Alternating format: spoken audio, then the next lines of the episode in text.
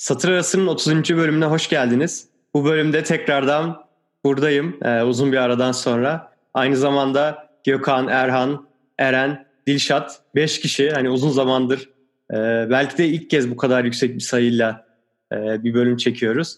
Bu açıdan hani bizim için güzel bir bölüm oldu. Bu bölümde Otostopçu'nun Galaksi Rehberini okuyacağız, yorumlayacağız.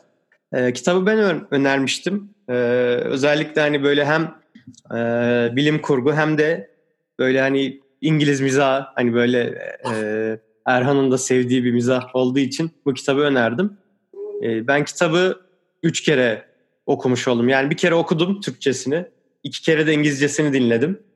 Hani bayağı kült bir kitap benim için. E, kitap aslında böyle bayağı kalın bir kitap. Herkeste de farklı bir versiyonu var. E, altı kitaptan oluşuyor. E, bir serinin ilk kitabı olan e, işte bu serinin başlığıyla aynı olan Otostopçu'nun Galaksi Rehberi'yle e, sadece ilgilendik. Sadece onu okuduk çünkü çok büyük bir kitap. E, sadece ilkiyle ilgilendik. Bu da zaten bayağı hani e, doyurucu, tatmin edici bir kitaptı be, e, benim için. E, kitap e, 6 kitaplık bir seri dediğim gibi ve e, enteresan tarafı işin radyo programı olarak başlamış. 1978'de bir radyo serisi olarak başlamış. Sonra işte bunlar kitaplaştırılarak 1979'da e, da ilk kitap yayınlanmış. İşte 80, 82, 84, 92 şeklinde 4 kitap daha yayınlandıktan sonra en sonda bir de 2009'da e, bir kitap daha e, işte şeyin onuruna Douglas Adams'ın onuruna e, böyle ekstra bir kitap daha yayınlanmış. E, kitap özellikle e, hani genel olarak böyle şey diyebileceğimiz inek tipli hani böyle daha böyle e, teknolojik e, işlere yatkın kişilerin özellikle çok sevdiği e, işte programcıların diyeyim yazılımcıların falan böyle ya da teknoloji geliştirenlerin çok sevdiği bir kitap. E, ve etkisi de hani hala devam eden bir kitap. Örneğin Türkiye'de hani en e, belirgin etkisi ekşi sözlük aslında. Ekşi sözlüğün kurulma hikayesi bu e, otostopçunun galaksi rehberinde anlatılan işte bir dijital rehber kitap var. İşte el, alını, eline alıyorsun oradan bir bölümü açıp e, sana böyle bilgiler veriyor. Hani onun e, web versiyonunu yapayım diye düşünerekten Sedat Kapanoğlu ekşi sözlüğü kurmuş zamanında. Hatta ilk zamanlar orada olanlar ek sözlük kullananlar hatırlar böyle bir sub eta yazardı. İşte orada bir iletişim mesajlaşma yeri miydi? Tam hatırlayamadım şimdi de. Ee, Orada çeşitli modüller vardı işte. Ha değil mi? Evet. Doğru. Buradaki gibi aynı aslında. Aynen. Aynen. Ee, işte kitapta da bu işte subeta şeydi galiba subita diye konu söylüyor. Bir iletişim e, yolu mu öyle bir şeydi galiba. Evet. Eta altı sinyaller diye. Aynen aynen. Ha şey o şekilde miydi? Ee, ETA altı sinyallerle işte iletişim sağlanıyor galaksiler arasında filan. Ee, hani böyle bir etkisi var. Ee, en sonda e, benim bildiğim bu Elon Musk e, işte bir Tesla Roadster üstü açık arabasını e, şeye koyup e, uzay roketine koyup roketi uzaya göndermişti. İşte orada bir buton koymuştu. Don't işte panik yapma diye böyle bir ko- kocaman. O da yine şeyden e, kitaptan bir alıntı. İşte bir havlu koymuştu. Ne bileyim işte kitabında bir kopyasını koymuştu falan. Hani böyle etkileri hala devam eden bir kitap. Bu açıdan da hani hmm, bence şey e, değerli bir kitap. Kitabı hani ben ilk okuduğumda ne zamandı? Üniversitede falan okudum galiba. Hani e, çok beğenmiştim. Sonra ikinci kitabı da okudum yanlış hatırlamıyorsam. Ama sonuna kadar gitmedim e, sanırım. E, kitap genel olarak hani tüm galakside geçiyor ama tabii dünya ve insanlar daha böyle hani e, kenarına iliştirilmiş ve bir yandan da hani etkisi olan e, küçük olarak görülse de etkisi olan bir ırk olarak nitelendiriliyor. Oldukça da hani böyle mizahi komik bir kitap. E, ben ilk olarak e, herkesin bir kısa yorumunu almak istiyorum. E, Eren senden başlayalım istersen o kadar biliyorum ki benden başlayacağını. Direkt hani sessizi kaldırdım kendimden. sen daha konuşurken. ya sıradan şimdi böyle benim önümde sen varsın. Dilşat, Eyvallah. Gökhan, Erhan diye gideyim dedim. Şimdi ben öncelikle şeyden başlamak istiyorum. Douglas Adams'ın ne kadar güzel bir insan olduğundan bahsetmek istiyorum. Bunu da ön sözde otostopçunun galaksi rehberinin nasıl aklına geldiğini anlatarak başlıyor. Şöyle, e, Avusturya'da san, sanırım Tirol'de miydi, Innsbruck'ta mıydı, nerede bir şehirde sırt üstü yatarken bir tarlanın ortasında gece vakti Avrupa'da otostop yaparken aklıma gelen ve sonrasında 6 yıl boyunca unuttuğum bir fikir olarak söylüyor otostopçunun galaksi rehberini. Bu benim çok hoşuma gitti. Sonra işte körlerle şey pardon sağırlarla ilgili bir anısı var bir şehirde yine. Nerede olduğunu sorarken arka arkaya denk geldiği üç kişinin de sağır ve dilsiz olması. Ee, ön sözde böyle bir şey var. Ee, artık diyor dördüncü de öyle gelseydi ben hayatıma Frans Kafka olarak devam ettirirdim muhtemelen falan diyor. böyle harika bir insan. Ee, işte tabii insan şey oluyor hani ya bu adam şimdi nerede falan diye düşünüyorsun. Ben bilmiyordum öldüğünü açıkçası. Da benim eksikliğim olsun. 2001'de galiba spor yaparken ölmüş. Yani kalp krizi geçirip. Halbuki çok da gençmiş. Daha 50 yaşına gelmeden adam aramızdan ayrılmış. Ayrılmasaymış muhtemelen daha büyük işler yaparmış.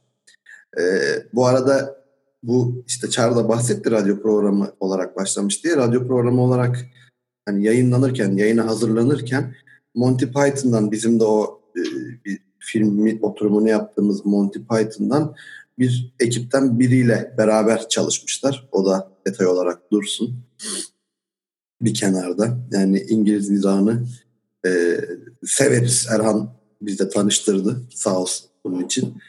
E, diyeceğim kitabın çok farklı bir kafası var. Zaten ilk başladığı andan itibaren size hissettirdikleriyle çok böyle farklı yerlere götürüyor insanı. Ben daha fazla uzatmayayım.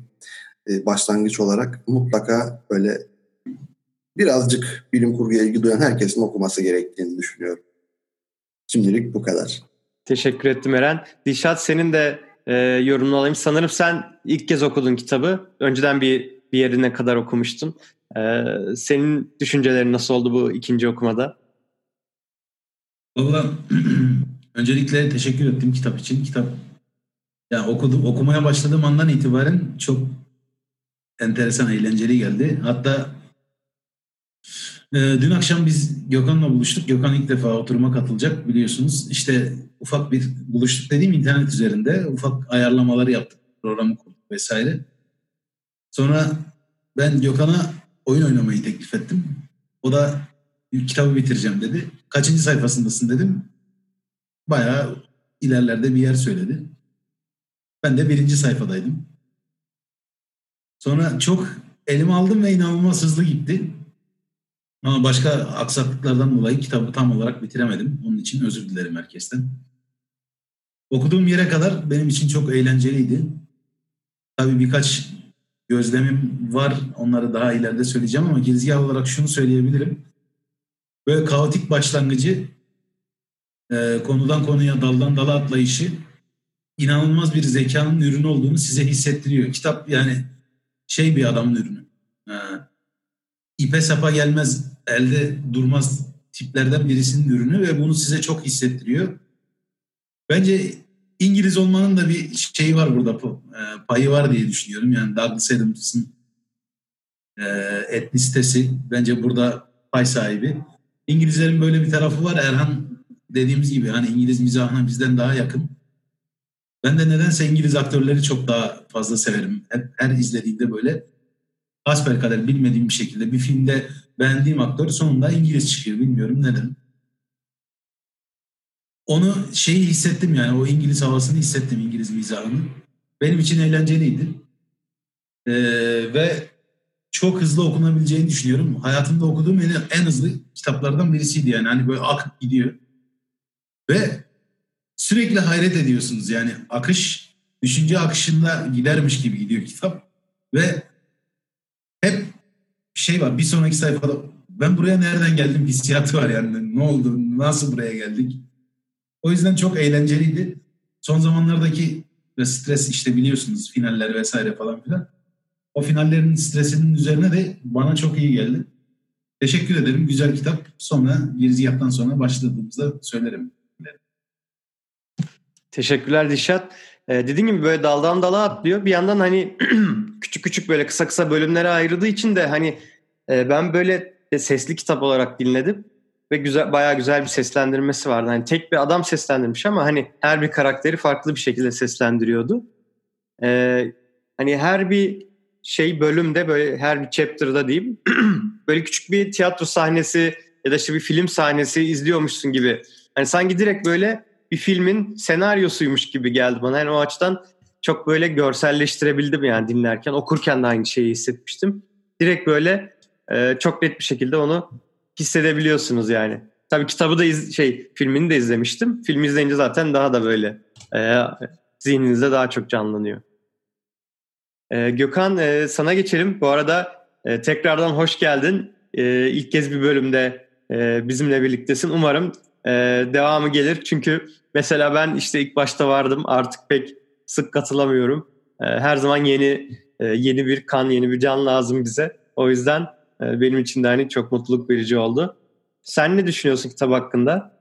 Ee, teşekkür ediyorum davetiniz için. Ee, arka planda size bir şekilde destek olmaya çalışıyordum kendi çapımda ama tabii yapılan işe göre benim yaptığım desteği çok da e, yapılan iş nezdinde şey bulmuyordum. E, dahil oluyormuş gibi hissetmiyordum ama bugün e, aranızda olmaktan e, olduğum için daha çok böyle bir dahil olduğumu hissetmeye başladım. E, kitabı için e, söyleyeceğim birkaç şey var evet de Gezgi olarak söyleyeceğim tek şey ben sizin kadar e, diyeyim kitap okuma e, konusunda gelişmiş bir insan değilim. Hani kendimi o kadar geliştiremedim. Epeydir kitap okuyorum. Dişat e, sağ olsun orada bize e, uzun zamandır birlikte olduğumuz için epey bir destek oldu. E, şöyle göstereyim. Kitabın kalınlığı bu. Kitabın kalınlığının bu olmasından mütevellit ben bunu kitapçıda gördüğümde adını bile okumadan pas geçecek bir e, insandım hani bugüne kadar. Lakin kitabın parçalara bölünmüş olmasından dolayı e, bu kitabı bitireceğimden e, eminim. Çünkü kitabın hani ilk bölümünü okuyabildim. Sonlarına kadar geldik.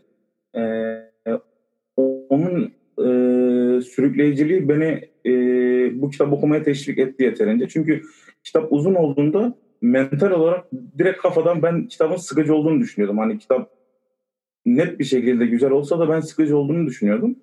E, ama kitabın kendisi de sürükleyici. Bir yandan da parçalara bölünmüş olması ve parça parça bunu yorumlanacak olması e, beni daha çok bunu okumaya itti. E, kitap başlarda böyle biraz sıkıcı gibi geldi. Hani bir adam evini yıkılıyor falan filan. Ben dedim bu olay uzayda geçmiyor mu hani e, şey diye. Sonradan bir anda açıldı ve tabiri caizse yardırmaya başladı kitap. Sonra lan neredeyiz, nereye gidiyoruz, hayırdır biz ne yapıyoruz falan derken birinci bölüm bitiyor. Hani çok hızlı bir şekilde ilerliyor. Ee, onun haricinde söyleyeceğim şu anda bir şey yok. Ee, ilerleyen zamanlarda tekrardan e, konuşuruz. Teşekkürler Gökhan. Tekrardan hoş geldin. Erhan, e, şimdi senin yorumunu almak istiyorum. Özellikle bu İngiliz mizahıyla senin ilgin olduğu için e, özellikle senin yorumunu merak ediyorum. Sanırım ilk kez okumuştun kitabı. E, nasıl bir izlenim oluşturdu sende? Zaten e, kitap kitabın arkasındaki kitap tanıtımından ne kadar manyakça olabileceğini hissettiriyor. O arkadaki tanıtımdan ben açıkçası daha politik bir şey olacağını düşünmüştüm. İnsandan bahsediyor. İşte insan saçmalıyor. Yeşil kağıtlarla mutlu olmaya çalışıyor falan filan. Aa, tamam dedim İngiliz işi bir şey yine okuyacağız. Sonra e, kitap okumaya başlayınca çok sıra dışı okuduğumuz diğer kitaplara hiç benzemeyen kitap oldu, bir kitap olduğunu gördük. Ee, Eren az önce bilmediğim bir bilgi söyledi. Douglas Adams'ın hayatta olmadığını de erken yaşta öldüğünü. 50 yaşında ölmüş. Yani anlaşılır bir şey. Büyük ihtimalle çok içmekten ölmüştür. Çünkü yani bir ayık kafayla yazılacak bir kitap değil. Çok belli. ee, kitabı okurken filmi izlemedim bu arada. Okuma boyunca filmin nasıl olabileceğini merak ettim. Çünkü çok fazla daldan dala sıçrıyor konu ve e, yani galakside geçiyor. Koca galakside geçtiği için daldan dala bile bir Ya dal ne ki? Yani, yani gezegenden gezegene uçuyor. Kara deliklerden geçiyor. Ee, çok değişik uzay araçlarıyla çok uzak yerlere gidilebiliyor. Hmm, İngiliz mizahını vurgu yaptık sürekli. İngiliz mizahındaki birinci özellik e, zekice tasarlanmış espriler üzerine kurulu olması. O bakımdan sizin dediğinize ben de katılıyorum. Douglas Adams çok açık ki çok zeki bir adam. Bunu e, her satırda hissediyorsunuz kitabı okurken. Genel olarak ben de çok eğlenceli buldum. Biraz ilk başlarda çok fazla isim olması ve isimler hani e, farklı gezegenlere ait kişilerin isimleri olduğu için bizim isimlerin fonetik yapılarına benzemiyor. Bunu yazar bilerek yapmış.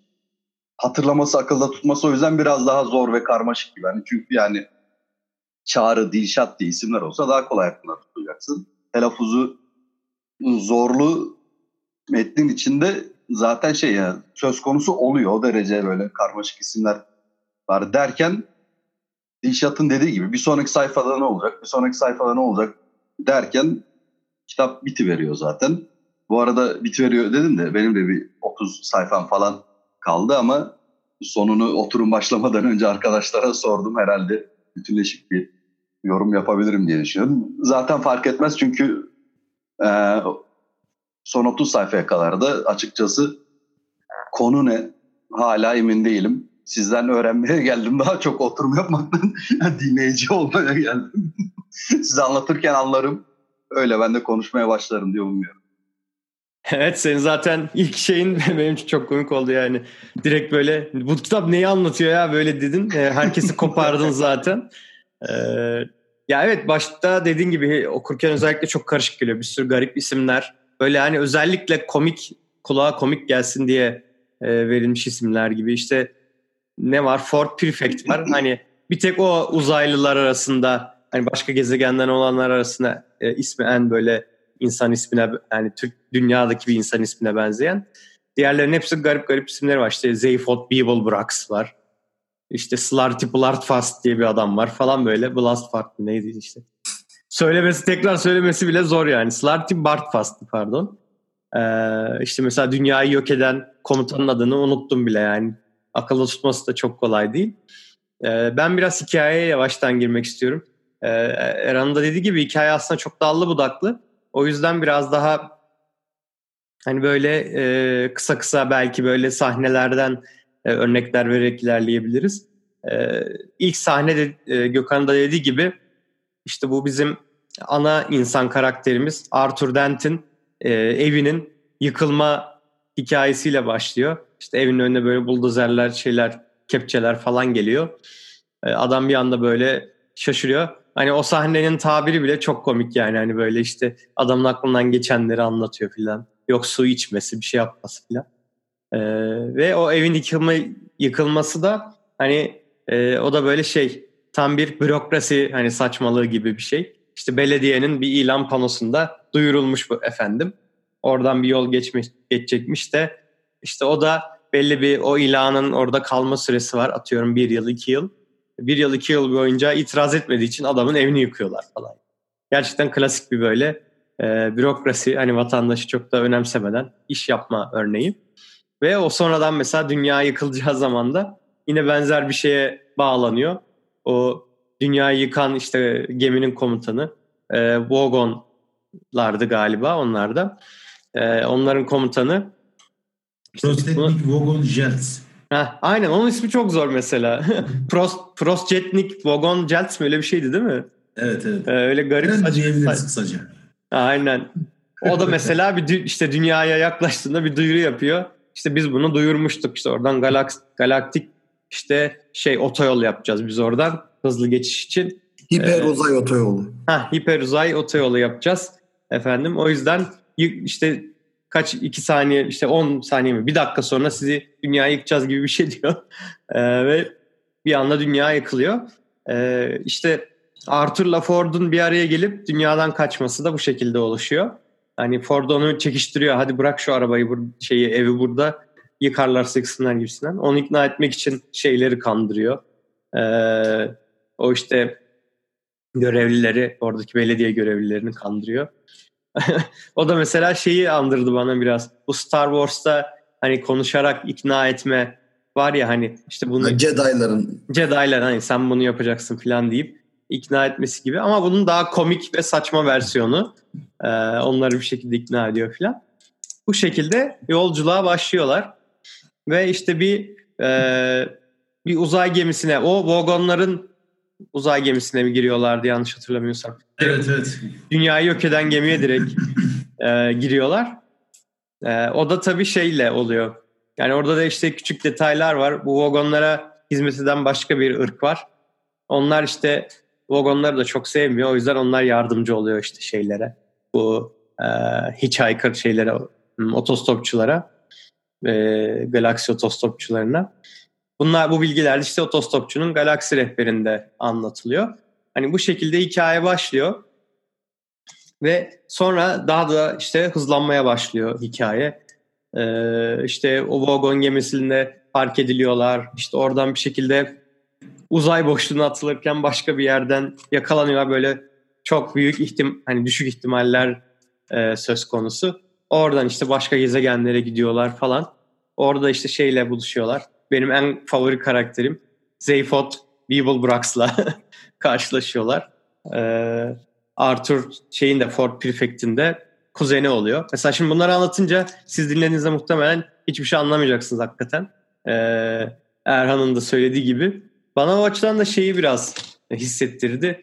Hani bu mesela Cem Yılmaz'ın da öyle bir muhabbeti vardır ya. Hani çıktığınızda anlattığınızda aynı şekilde güldüremezsiniz, anlatamazsınız falan gibi. Öyle bir deneyim var hakikaten. Okuyunca çok daha öyle akıcı bir şekilde ve çok daha rahat anlayarak aslında ilerleyebiliyorsunuz. Çok fazla detay olduğu için aslında bunları e, anlatmak istiyor istemiyorum o kadar. E, bu aşamaya kadar yorumlarınız varsa hani isteyen konuşsun bu şekilde biraz daha ilerletelim hikayeyi. Eren konuşacak. Biraz bekledim. Biliyorum hani biri konuşacak mı diye. Konuşmayacağınızı da biliyorum. Ama bekledim. benim aslında birkaç bahsetmek istediğim bir şey var da senin konuşmanı daha mantıklı buluyorum. Çünkü sen hem daha önce kitap okumuşsun hem son yine bitirdin. Ya şöyle bir şey var. Ee, filmi de izledim ben. Ee, ama filmi ben kitabı okumadan önce izlemiştim. Film tamam, zaten yavaş yavaş yavaş ezersen daha çok seviniriz. Film Bu arada film harbiden çok keyifli ha. Onu bu kitaptaki o havayı çok güzel veriyor. Tavsiye ederim. Bence direkt izleyin. Çok hoşunuza gidecektir yani. Aynen aynen aynen film de çok güzel. Şey oynuyordu hatta bu başrolde Hobbit'te oynayan eleman oynuyor yani yanlış hatırlamıyorsam. Ee, Arthur'da. Hatırlayamadım. Evet. Pop Perfect zenci miydi ya? Böyle siyahiydi galiba. E, o, evet o siyahi o arkadaş. Evet. İşte bunlar artık social justice önemli bunlar. Sosyal adaletler falan. Neyse şimdi e, şöyle bir kere bu kitabı okumak isteyen ya da bu kitabı okumayı işte kafasına koyan arkadaşta bir özellik olması gerekiyor. Bu özelliğin tüm insanlıkta olduğunu varsayabilirsiniz ama tüm insanlıkta bu özellik yok. Hayal gücüne sahip olması gerekiyor.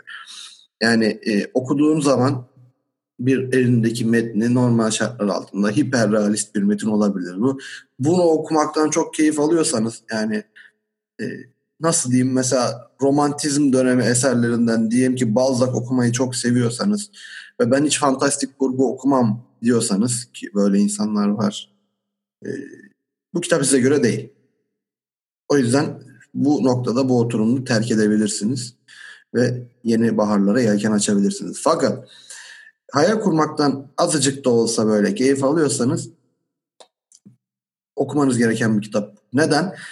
Çünkü evinin yıkılmasına karşı koyan bir adam bir saat sonra kendisini bir vagon gemisinin yatakhanesinde etraftaki pisliklere bakarken buluyor. Bir saat daha geçiyor. Kendisini geminin komutanının iğrenç şiirini dinlerken buluyor. Ondan sonra yarım saat sonra kendini uzay boşluğunda buluyor.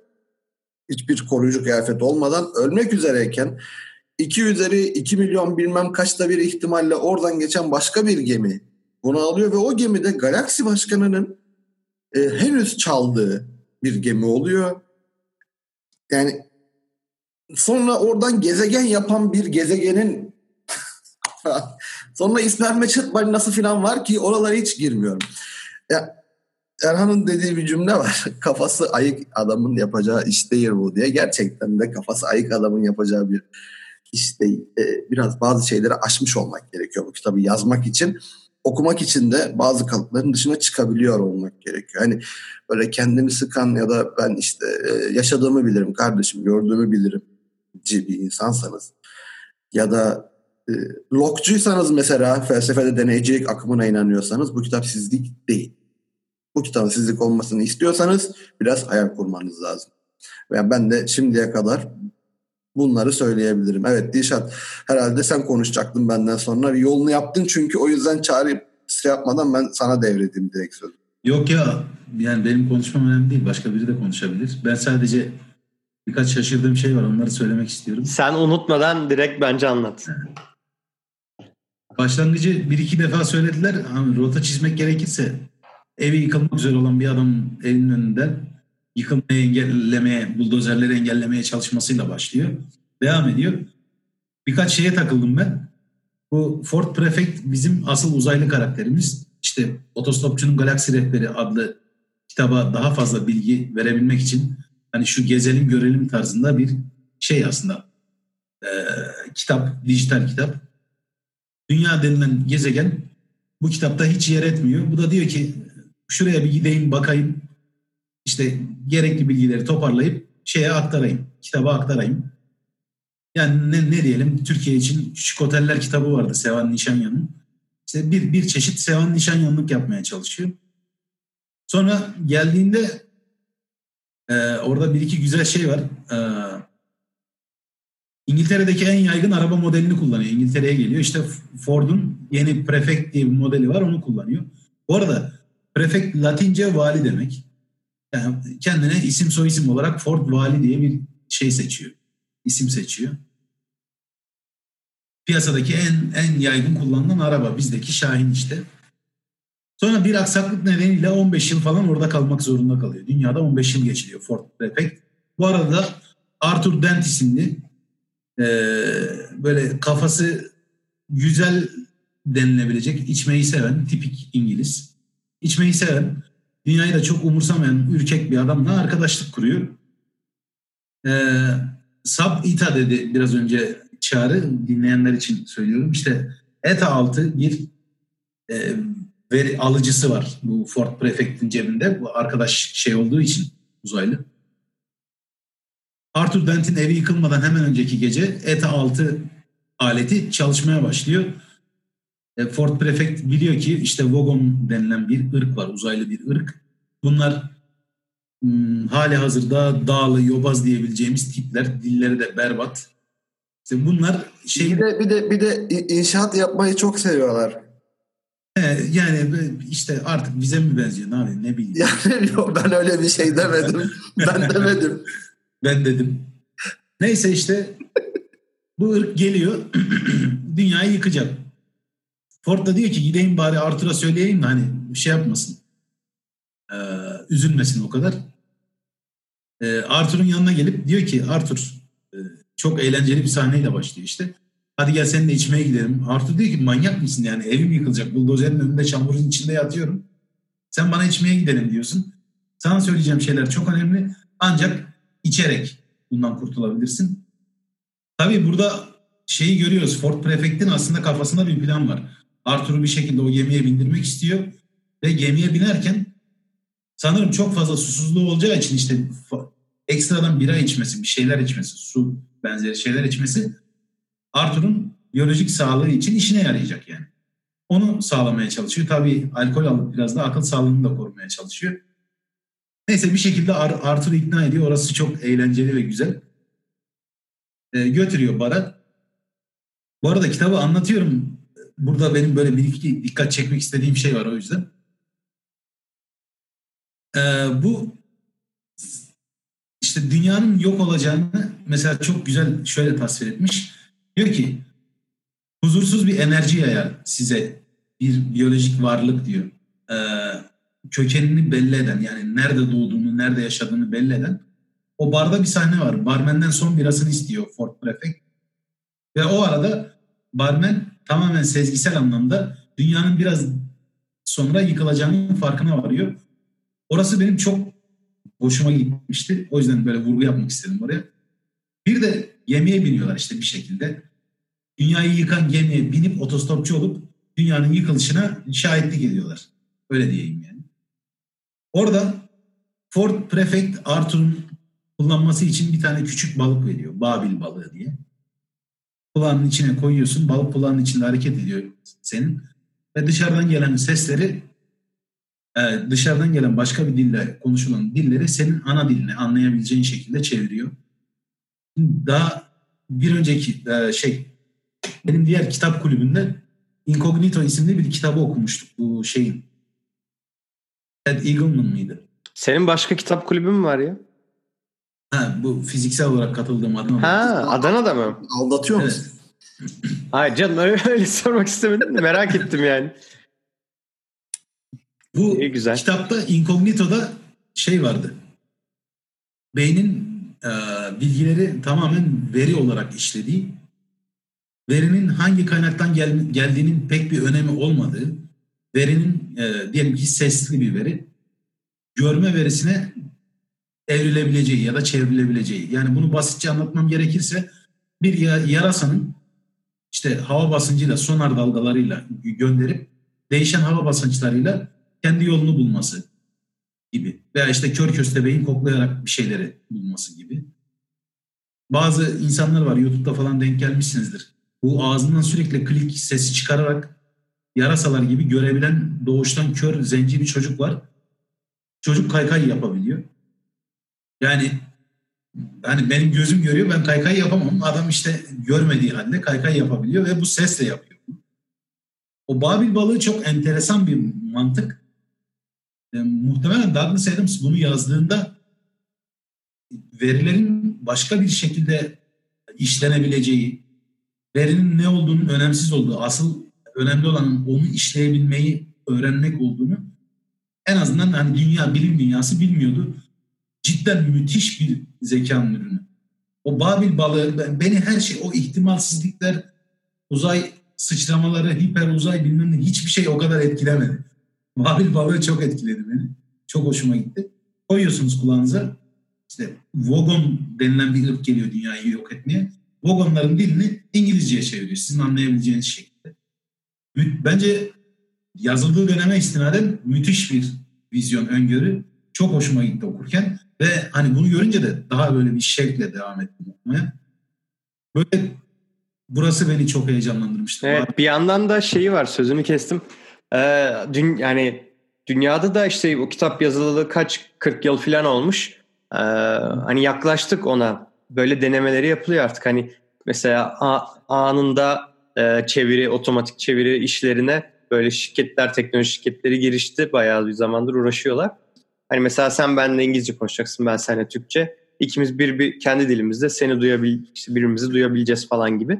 Ee, o açıdan da bayağı hani e, güzel bir öngörü olmuş yani. Şu an ona yaklaştık. Evet evet yani verinin başka bir şekilde işlenmesi çok enteresan bir durum. Incognito kitabında gösteriyor. TED, TED konuşması var yazarın. Orada e, TED konuşmasını yaptığı salonda ki e, bütün verileri sırtında karıncalanma hissiyatı yaratan bir aparata bağlıyorlar. Bu aparatı kullanmayı öğrenmek 3 hafta falan sürüyor. Sonunda bu aparatla dışarıdan gelen verilerle tamamen kör birisi çok rahat gören birisi gibi hareket edebiliyor. Yani beyin şunu istiyor. Veriyi bana bir şekilde ver, sağla. Bir girdi olsun, uyaran olsun. Ben onun dilini bir şekilde öğrenirim. Yani illa görmem gerekmiyor. Tamamen fiziksel olarak görmeyi yakalayabilmem için görmem gerekmiyor. Sen bana ses ver, ben onunla görürüm diyor. Bu da çok enteresan bir durum. O TED konuşmasını da umarım bulursam atarım size. Çok çok etkilemişti beni. Ee, burada Babil balığının onu görmek de çok etkiledi beni. Bir de Bölüm notlarına da ekleriz bu linki. olur evet. Ee, bir de şey şu Vogon gemisinde şiir okudukları bir sahnede bir şey var. Ne? Mecazı aşan gerçek üstücülük. Şimdi biraz önce başlarken de söyledim. Bu Vogon gemisinin kaptanı katı kuralcı bir adam, ters bir adam böyle. Ve insanları aşağılamaktan, kötü davranmaktan zevk alıyor. Bir çeşit bana benziyor ama bir sahnesi var ki böyle yüksek tiratlara falan da bu adam yakın. Orada bana Eren'i hatırlattı. Söylemiştim zaten. İkisini gemiden atıyor. Gemiden attıktan hemen sonrasında da şey diyor. Ölüm onlar için çok hızlı bir son falan diyor böyle arkasında böyle çıkarak direkt Eren geldi aklıma. Dedim ki ancak bunu Eren yapardı. Çok eğlenceli okudum yani o yüzden. Teşekkür ederim. Anlattım. Kusura bakmayın araya girdim. Benim için okuması çok keyifli bir kitaptı. Böyle birilerinden bir şeyler bulunca da daha çok keyifli. Eyvallah güzel oldu. Sözü devredeyim. Tamamdır. Ee, Gökhan, Eren sizin var mı? Ee, burada hani hikayenin bu ilk e, hani ortalara doğru yaklaştık hakkında. Ha Eren söz istemiş. Evet Eren seni dinliyoruz. Sesin sesin gel ha şimdi tamam tamam tamam ben iki kere tıkladım yanlışlıkla. Ha tamam. Ee, yani Dilşat ve Eren'in karşımı bir karakter hayal edin artık bizi iyi kötü tanıyorsunuz. Vogon hakikaten de öyle bir karakter Vogon'un komutanı. Güzel karakter. Bu arada ben adamın şiirini sevdim ayrıca yalakalık olsun diye değil. Beni atmasın diye değil. Gerçekten sevdim. Ee, bu kitabın başındaki biraz uzun süren gayet mizahi komik sahne bu ev yıkılma sahnesi. Çağrı'nın dediği gibi bu bürokrasi komedisi bizim biraz olacak o kadar tadında yani suyunu güzel çıkarıyor yazar. Orada insanın gözüne sokuyor. Ee, zaten sahne, hani şöyle bir şey var. Çamurun içerisinde yatan uzun bir dozerin önünde uzanmış bir adam tepesine dikilmiş bir uzaylıyla sohbet edip saçma sapan konularda birbirlerini anlamaya çalışıyorlar. O onu anlamıyor. İşte eve verdiği önemi anlamıyor. O onun neden sürekli ısrarla para gelmesini, çok önemli bir şey olacağını söylemesini anlamıyor. Yani bu sahnenin mizanseni bile tek başına çok komik. Çamur içinde yatan adamla tepesine dikilmiş uzaylının diyaloğu. Sonra e, hani merak ediyorsunuz o pasajın içerisinde birazdan çok önemli bir şey olacak. Birazdan çok önemli bir şey olacak. Ne olacak acaba diye okumaya devam ederken meğer bizim bildiğimiz dünya yok olacakmış. Zaten tamam diyorsunuz. Çok şey bomba bir kitap geliyor. Ee, neden Arthur'u seçiyor sorusu benim kafama takılmıştı o kısımda. Yani çünkü koca dünya yok oluyor. Bir uzaylı var, otostopçu bir uzaylı. Dünyayı ziyarete gelmiş. Birini seçecek, kurtaracak. Arthur'u seçiyor. Ama Arthur'a bakıyorsunuz hiçbir özelliği yok. Hatta hani olayı hiçbir özelliği olmaması aslında. Ee, bu ilk uzay seyahatlerinin ilk, başında birçok şey merak dahi etmiyor. Hala aklının bir yarısı yıkılan evde kalmış yani. Artık dünya yok ama hala yıkılan evle ilgili bir hissiyat yaşamaya devam ediyor adam.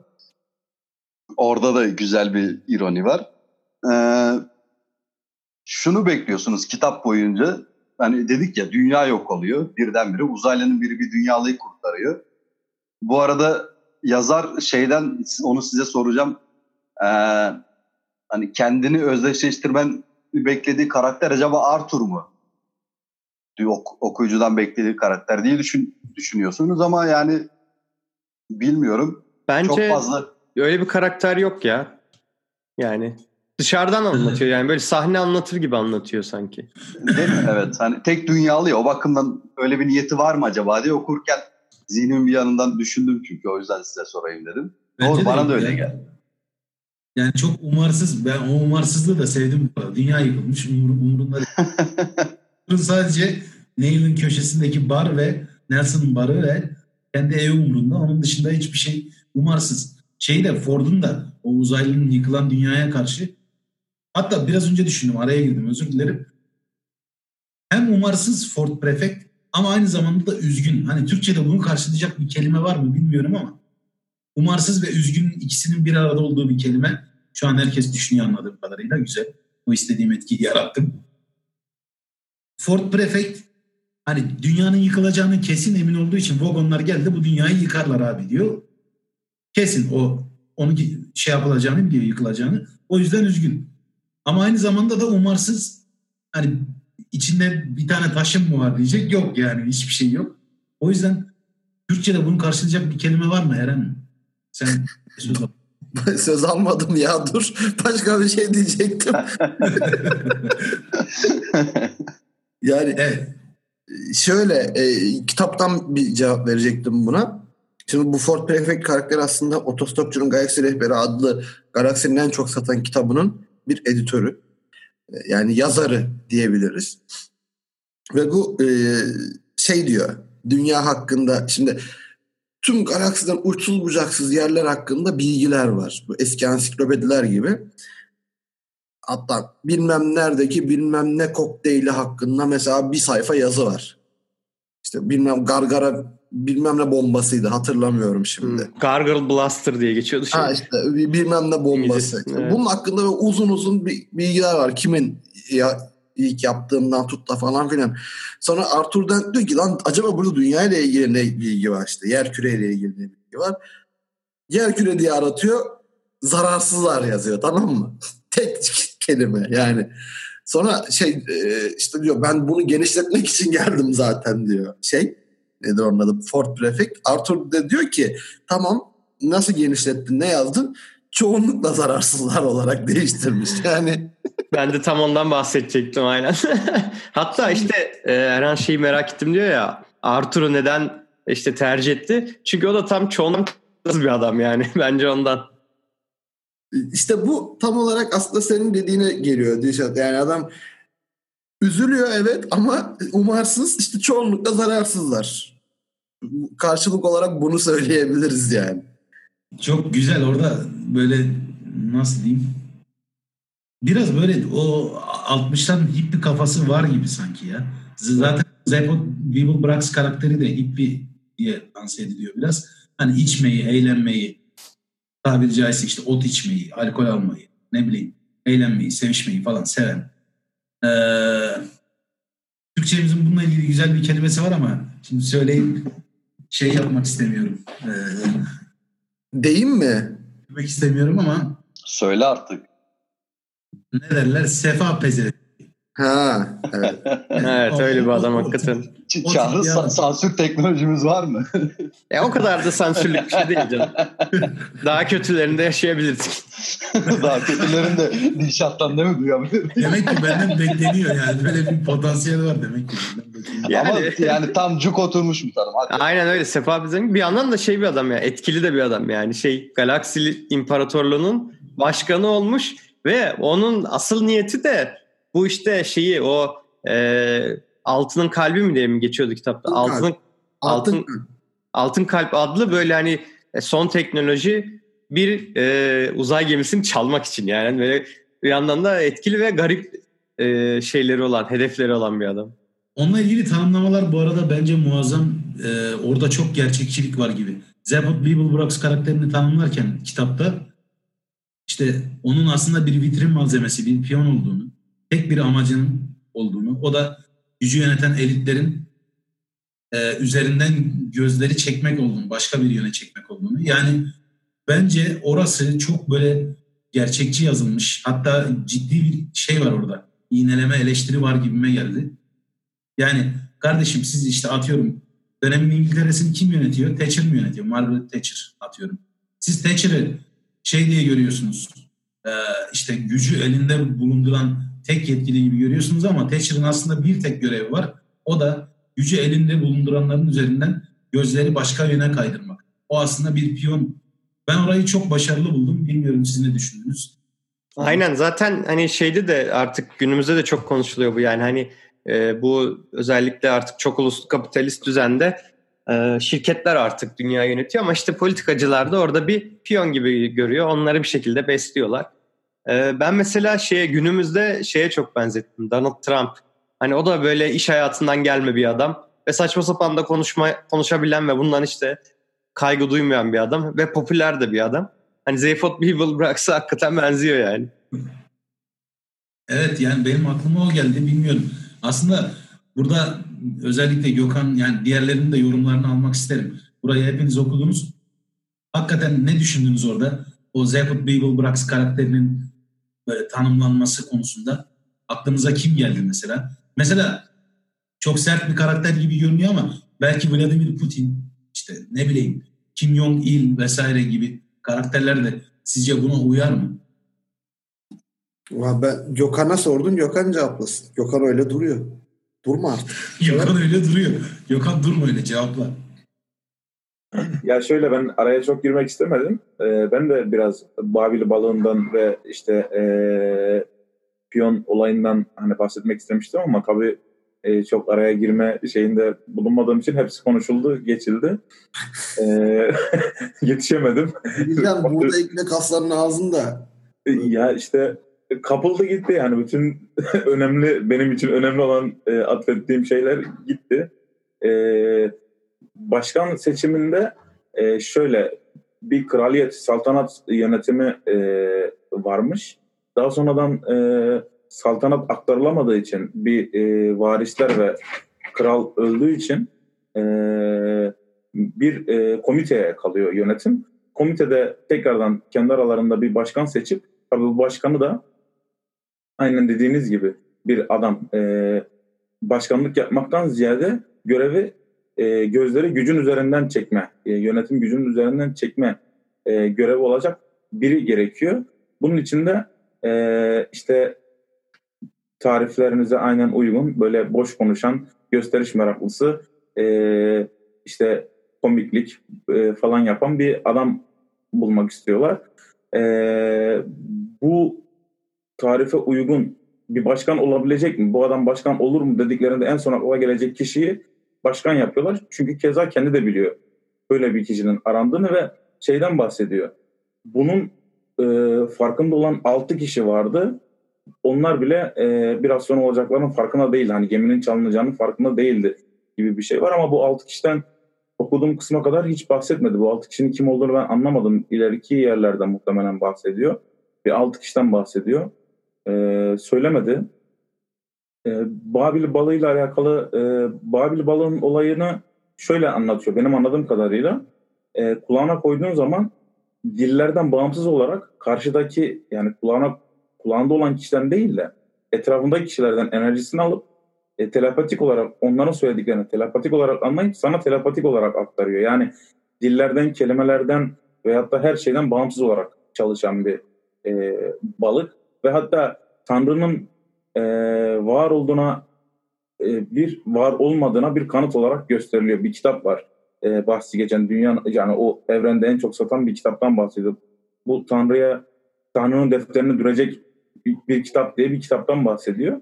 Orada da güzel bir felsefe var. Şey diyor. Tanrı kendinin ispatlanmasını istemedi. Bu yüzden Tanrı'ydı ama Babil balığı Tanrı'nın varlığını ispatlayan bir şey olduğu için Tanrı demek ki yoktur gibi bir felsefe yapmış. Karışık bir şey ama güzel hani direkt okuyunca daha... o da bana komik gelmişti ya. güzel bir, e... Felsefede bile komiklik yapmış adam ya. güzel saçan Tanrı'nın varlığını kanıtlayarak Tanrı'nın var olmadığını kanıtlama çabası güzel. E, değişik bir kafa geldi bana. E, başka takılan bir de şey var. Otostopçu otostopçu yapan şeyin mesela orası benim çok dikkatimi çekti. Bir parmak var. Hani orijinal kendi parmağı değil de e, biyonik mi derler hani daha sonradan iliştirilmiş oraya hani kendi parmağı sökülüp sonradan oraya takılmış bir parmak. Otostop çekmek için kullanılıyor bu. Sinyalleri toplayıp sinyal gönderen bir parmak. E, bu da benim aklıma şeyi getirdi. Hani belki hani e, bazılarınızın izlediğini biliyorum da hepiniz izlediğinizi bilmiyorum. Leyla ile Mecnun vardı. Onun ikinci sezonunda e, uzaylılar vardı. Uzaylı Zekiye işte tayfa falan geliyordu böyle. Dünyadan kaçmak için otostop çekiyordu sahilde böyle bekliyordu hani bir gün boyunca falan böyle bekledi.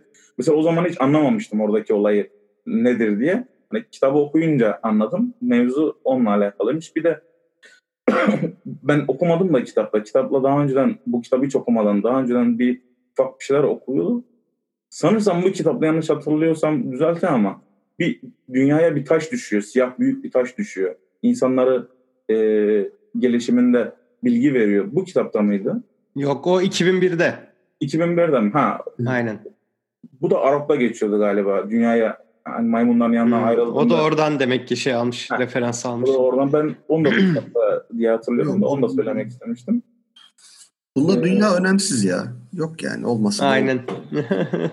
Yani işte Aruk'ta siyah taş o 2001 Space Odyssey'deki mevzu başlangıçtaki o maymunları insana eviren o büyük taş işte. Evet orada var. Ben Eren bu acaba hmm. da yanlış hatırlamışım. Eren bir şeyler demek istiyor herhalde. Buyur Eren sen. Eren e, burada dünya önemsiz deyince aklıma geldi. Ee, şöyle kurgusal bir mizah var kitapta böyle uzun vadeli çok hoşuma gitti. Şimdi hani az önce bahsettik kitap e, Arthur isimli bir adamın evinin yıkılmak üzere olmasıyla başlıyor. E, birinin evinin yıkılması önemli bir şey olsa gerek. Ondan sonra e, hikayenin rengi değişiyor. E, meğer daha önemli şeyler olacakmış. Bir uzaylı gelip e, Arthur'u bu konuda ikna etmeye uğraşıyor. On, sonra bir şekilde ikna ediyor ve beraber dünyadan bir e, uzay aracına atlıyorlar. Başka bir ırkın. Sonra dünyadan uzaklaşıyor. Dünya havaya uçuyor. E, aa diyorsunuz meğer çok daha gerçekten önemli bir şey varmış. Adamın hakkı varmış ısrar etmek konusunda. Ev önemli değilmiş diyorsunuz. Dünya havaya uçuyor. Sonra öyle bir yolculuğa başlıyorlar ki e, dünya da önemli değilmiş aslında. Hatta e, insan önemli diye ya insan önemli. Biz kendimizi önemli görüyoruz. İnsan dünyada e, zeka konusunda ilk sırada bile değilmiş meğersem. Böyle kurgusal bir alaycılık var. O çok hoşuma gitmişti. Ee, bu geçen Eren'le yaptığımız Yüzüklerin Efendisi oturumda şöyle bir şeyden bahsetmiştik. Yani Tolkien acaba böyle elf falan filan gibi ırkları insana bir görecelik oluştursun diye mi tasarlamış? İnsandan başka düşünebilen yaratıklar olsun diye. Derken Douglas Adams e, bu işi birazcık daha arşa çıkarmış. Arş ne ki yani uzay galaksinin sınırlarına çıkarmış. Arş hiçbir şey değil. Zaten arş yok bu kitapta. Çünkü dünya yok artık. ya yani kitabın genel kurgusunda böyle bir alaycılık var. Sonra e, şöyle bir şey bekliyorsunuz. Bir kitap okurken, herhangi bir kitap okurken ne kadar gerçeküstü hayal ürünü hikayesi olursa olsun gerçekliğe bir mesaj veriyor olması lazım diye bekliyorsunuz. Ee, şöyle bir mesaj geliyor sonunda. Kitap dönüp dolaşıp kurgusu şöyle bir bütünleşmeye varıyor. En sonunda e, gezegen yaratılan gezegende orada çalışan bir adamla dünyayı yaratmış hatta Norveç'i kendi elleriyle tasarlamış bir beyefendiyle tanışıyor. Onunla konuşurken anlıyorsunuz ki e, ikinci bir dünya kurmaktan bahsediyor bu. Tekrar inşa etmekten falan. E, yazar kafasında belli ki başından beri ilk kitap için e, çemberi tamamlayan bir kurgu oluşturmuş. Dünya önemsiz. Sonra yeniden e, herhangi bir gezegen gibi herhangi bir maksatla yaratılıyor. E, şey ironisi de güzel yine. Hani adamın evi yol yapıl yol geçeceği için yıkılacakken ondan sonra tekrar bir de uzaya bir saniye bende küçük bir teknik sorun var. Siz devam edin hemen hallediyorum bir dakika içinde. Küçük bir teknik sorunum var. Devam edeceğim ben de. Ne oldu Tamamdır. görmedim ama güzel bir şey oldu galiba. Magazin değeri olan bir şey oldu sanırım. Gökhan senin sözün yarım kaldı bu arada istersen. E, senin sözünü kestik. Yo yo ben bitirmiştim de. Ha okey tamam. Tamamdır.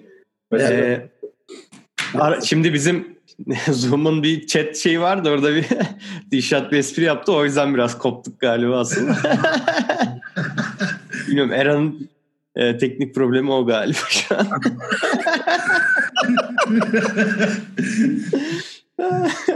Genel olarak. Aynen. Şimdi ben de koptum hakikaten. ha ben şeyi e, neyi diyecektim ya? Ben de unuttum valla. Eren, Eren senin söyleyeceğin bir şey var mı? Oradan devam edelim. Kurtar bizi buradan. Çıkar. Kurtar valla. Şundan bizi sıkatayım. Üstü mevzudan kopardım bizi ya. Bu arada bu kitapta güzel taraflardan birisi şeydi. Oradan bari bir konu açayım. Kültürün devamlılığı böyle. Hani Gökhan'ın söylediği işte Arap'taki o Space Odyssey'deki taşın olması. Bu kitabın bu kitabın başka kitaplara, başka işte filmlere ve e, şeylere referans olması İnsan insanın hani çok kaynaktan beslenmesi güzel bir şey. Kültürün ağırlılığını, devamlılığını gösteriyor. Bu arada arkadaşlar ben bu konuşmayı tamamen Erhan'ı rahatlatmak adına yapıyorum. Erhan'ın teknik problemini e, bitirmesini bekliyoruz. Sonrasında yine o başlayacak. Şu an... teknik problemini bitirmesi. yani kültür böyle katlanarak birbirine etkilenerek devam ediyor ve birçok şeye atıf yapılıyor. Bizim bilmediğimiz yerlerde yani birçok filmde olabilir. Hasbel kadar izlediğimizde dikkat etmiyoruz, görmüyoruz çoğu zaman veya anlamıyoruz. Çünkü öncesini referans aldığı noktayı bilmek için, yani bilmediğimiz için. Bu e, nasıl desen her ne kadar anlamasak da yıllar sonra işte anlayabilsek de mesela Gökhan'ın biraz önce verdiği örnek şey bir Türk dizisi Leyla ile Mecnun gerçeküstü bir dizi. Orada işte otostopçular, uzaylı otostopçular gelip sahilde akşama kadar ellerini kaldırıp işte baş parmaklarını kaldırıp bekliyorlar. Gökhan bunu yıllar sonra dizi izledikten yıllar sonra bir kitapta öğreniyor mesela. Aa diyor. Bu, bu şey anlamında çok güzel bir şey. Aa, nasıl anlatsam? Döngüsel anlamda güzel bir şey. Yani insanın öğrenciliğinin hiç bitmemesi anlamında. Öğrencilik hiç bitmiyor. Bir şekilde hep ileriye doğru bir şeyler öğrenerek gidiyorsun. Bu seni iyiye ya da kötüye evirir.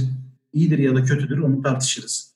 Ama insan doğduğu andan itibaren eğer gözleri birazcık açıksa aslında basitçe bir öğrenci. Sürekli bir şeyler öğrenerek, bir şeylere şaşırarak, hayret ederek, bir şeyleri anlamayarak zaman geçiriyor. Eren bitti mi teknik problem? Daha fazla saçmalayamayacağım artık. Ben de şey eklemek istedim e, Dişat senin söylediklerine. Bir yandan da bana bu hani şeyin değerini daha da iyi hissettirdi. Yani hani bu anlattığımız örnekler. yani bir fikir ortaya koymanın ya da bir hayalini hani e, yazıya dökmenin ya da işte bir şekilde insanların e, okuyup dinleyip hani bir şekilde tüketebileceği bir formata getirip hani bunu kalıcı hale getirmenin de böyle bir değeri var yani bu nesilden nesile bile bir şekilde e, aktarılabiliyor farklı yerlerde referans kaynağı olabiliyor bu açıdan da hani hani şey böyle çağımızda şöyle bir şey de var hani her şeyi çok hızlı tüketiyoruz işte mesela biz gidiyoruz bir saatlik YouTube videosu çekiyoruz. Kimse izlemiyor falan.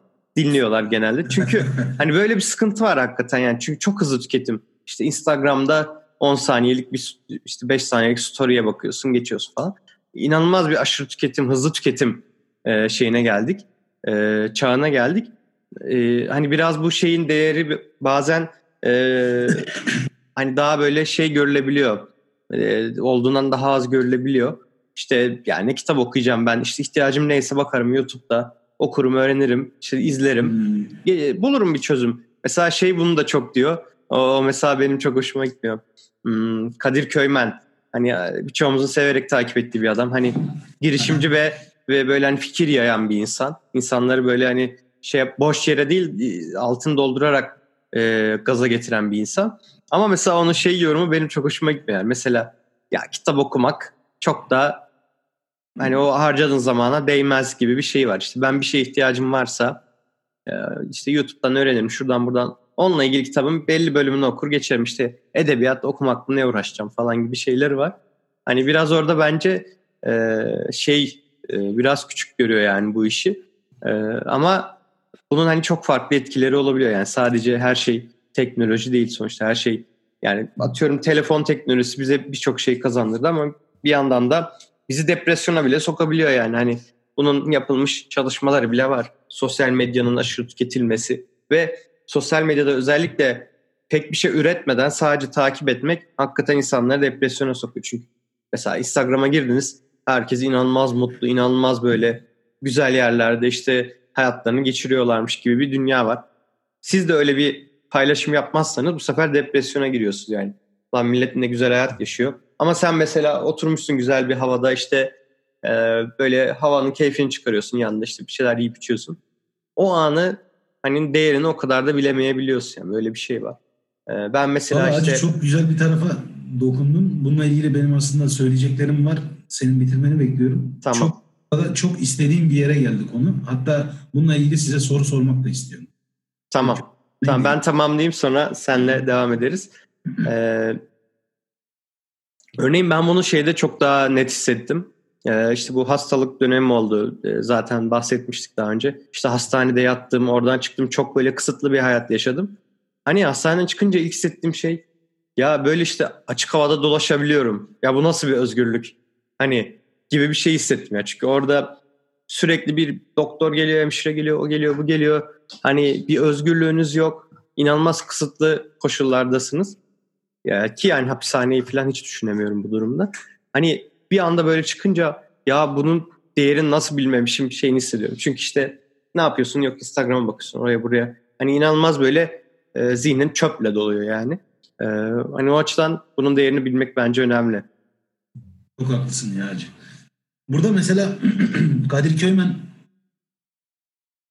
klasik beyin gibi davranıyor aslında. İnsan beyni şey en basit ve en kolay bilgiye ulaşma yoluna bakar her zaman. Bir, bir şey yapacaksa insan beyni en kolayını tercih ediyor. Çoğu zaman böyle böyle evrilmişiz yani. Ama orada bence e, es geçtiği ya da yanlış olduğu yer şu e, bir problemi çözmenin en en mantıklı yollarından birisi nereye bakacağını bilmek. Mesela burada 4-5 farklı meslekten insanlar olarak oturuyoruz. Eren'le sen meslektaşsınız. İşte Gökhan asker. Erhan yine bir uzman pozisyonda çalışıyor. Şimdi durumla ilgili şöyle bir şey var. Elektrik elektronik mühendisliğini bugün üçümüz Eren, şey Erhan, ben ve Gökhan da başlasak sizin kadar belki öğrenebiliriz. Belki mühendis olabiliriz. Ama nereye bakacağımızı bilmek konusunda siz bizden her zaman daha önce, önde olacaksınız. Çünkü bu işi daha önce tecrübe ettiniz. Yazılı ve görsel kaynakların nerede olduğunu biliyorsunuz. Problem çözmenin en etkin yolu ya da insan beyninin en hızlı olduğu şey problem çözerken nereye bakacağını, hangi kaynaktan bilgi edineceğini bilmek düsturu. Bunu öğrenebilmek için de insanın kendisine belirli bir yatırım yapması lazım. Bu ama kitaplarla olur ama videolarla ne bileyim yani günümüz için konuşuyorum YouTube videolarıyla ama filmlerle olur. Bilmiyorum yolu seçmeniz lazım. Ha, insan sürekli kitap okumalı mı bilmiyorum. Onun, onun o başka bir tartışmanın konusu. Ama hiç okumamalı mı? Kadir Köymen'in yaklaşımı gibi yani ya kardeşim bana lazım olacak bilgiyi bir şekilde bulurum. Videodan izlerim. Şunu yaparım, bunu yaparım. O, o videoyu hazırlayan, senin önüne sunan adam acaba o videoyu hazırlayabilmek için ne yaptı? Yani gidip yine bir başkasının videosunu izlemedi muhtemelen. Yani ilk üreten olabilmek için sıfırdan bir şeyleri üreten, referans alınan kişi olabilmek için ne yapmak lazım? O kitapların rahli tedrisattan geçmek lazım yani bir şekilde. O kitapların mürekkebine bir dokunmak, bir koklamak lazım. Yani nasıl anlatsam e, ilk ilk şeyi bir ürünü ortaya koyan kişi olmak için bu fikri bir ürün, ürün olabilir, maddi değeri olan başka bir ürün olabilir. Bir şekilde daha öncelerinin yaşamış olduğu aslında her kitap bir bir tecrübeler bütünü gibi düşünsek daha önce birilerinin yaşamış olduğu tecrübeleri e, deneyimlersiniz siz de. Amerika'yı yeniden keşfetmezsiniz. Onların geçtikleri yollarda o sana yolda ipuçları bırakır. Şunları yaptım, sonuçlar buna ulaştı. Şunları yapmadım, daha iyi oldu. Yolu daha hızlı kat ettim vesaire diye. Yani hızlı tüketmek istiyorsan bile daha önce yavaş yaşamış birilerinin ne söylediğine kulak vermek zorundasın. En azından kitaplar benim için bu işe yarıyor. Aynen. Ee, Dilşat sana katılıyorum.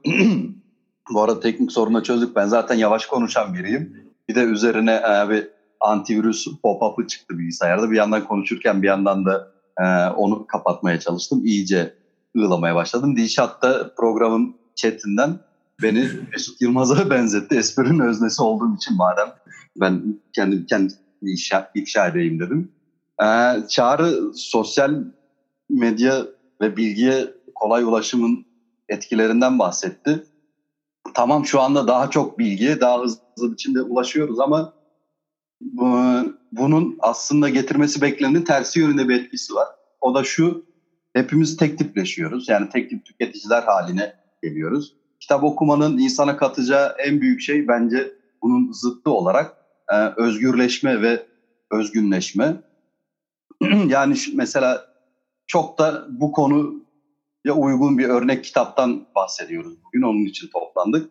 Otostopçunun galaksi rehberi e, insanın hayal gücünün ve zihninin sınırlarını zorluyor. Yani Dişat demişti ya bir sonraki sayfada artık neyle karşılaşacağınızı merak ede de okurken kitap bitiyor zaten. Diyor yine bitmemişti bu arada. Ee, bunu sosyal medyada bulamıyorsunuz. Şimdiki dünyada bakıyorsunuz insanlar e, her gün aynı şeylerden bahsediyor. Ne popülerse Twitter'da top trend neyse, Türkiye için söyleyeyim mesela ekşi sözlükte çok konuşulan başlık neyse insanlar o konuyu konuşup sonra unutup rafa kaldırıyor. Kitap okumak böyle bir şey değil. Yani sosyal medyada alacağınız hiçbir bilgi, internette alacağınız hiçbir bilgi bu arada hızlı alınan bilgilerden bahsediyoruz. İnternette de yani e, kitap değerinde kıymetli bilgiler var tabii ki. İnternet sonuçta her şey var.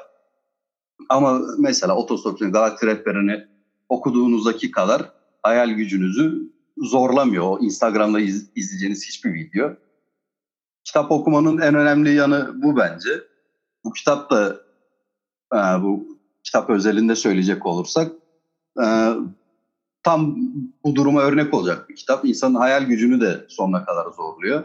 Bilgiyi de sonuna kadar zorluyor. Sadece hayal gücü değil, bakış açısını da e, sınırlarını zorlamak lazım.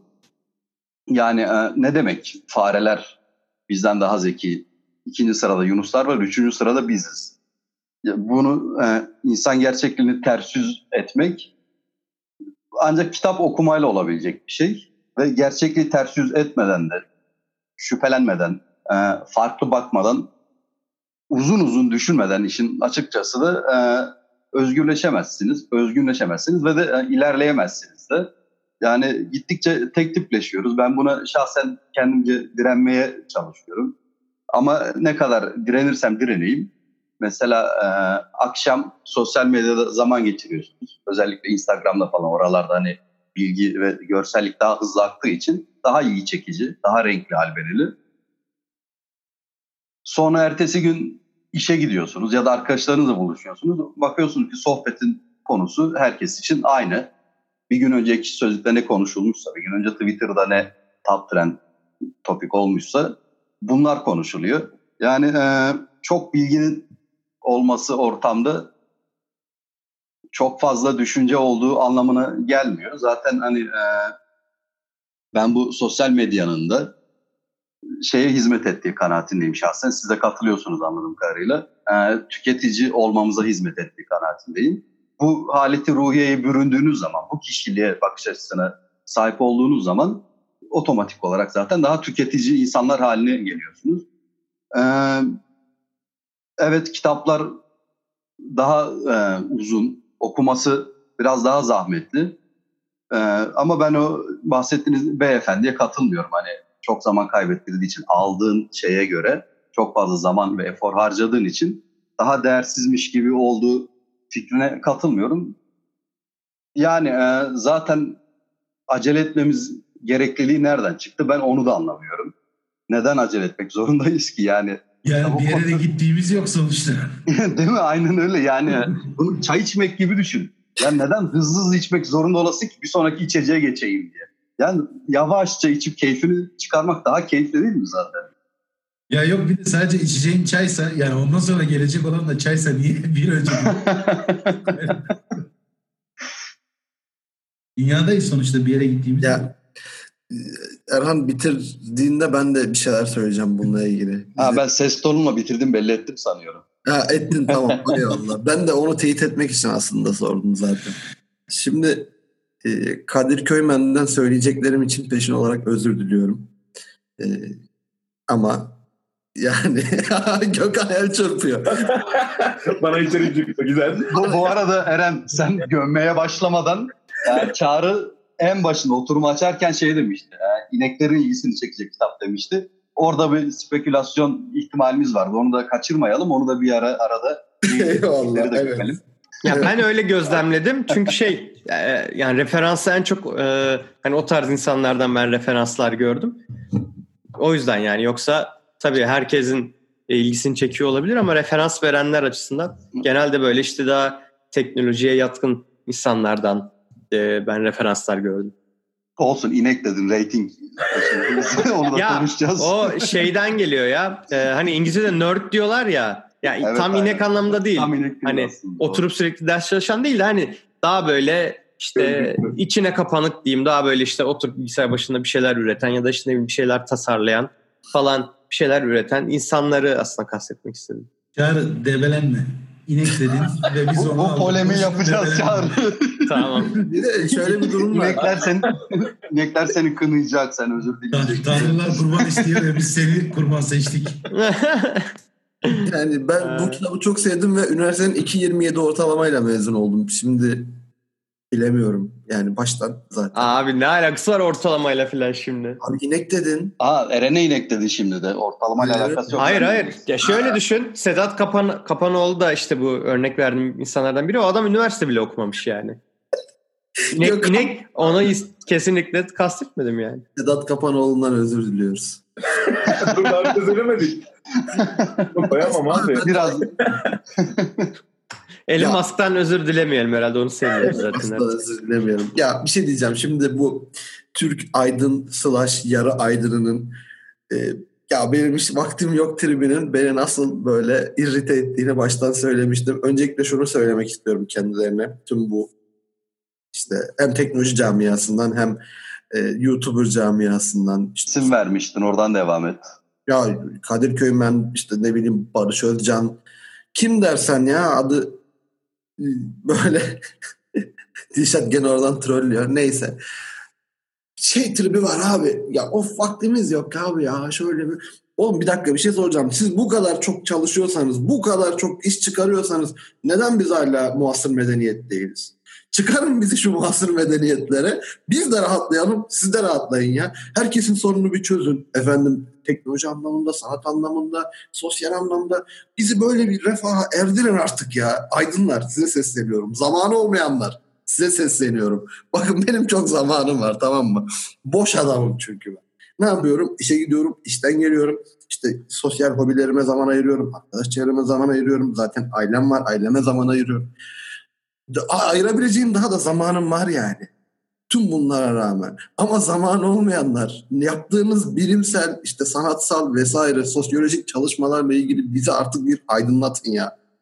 Ne ürettiniz? Bize bir gösterin bu, bu muhteşem çıktıları artık bir göreyim yani.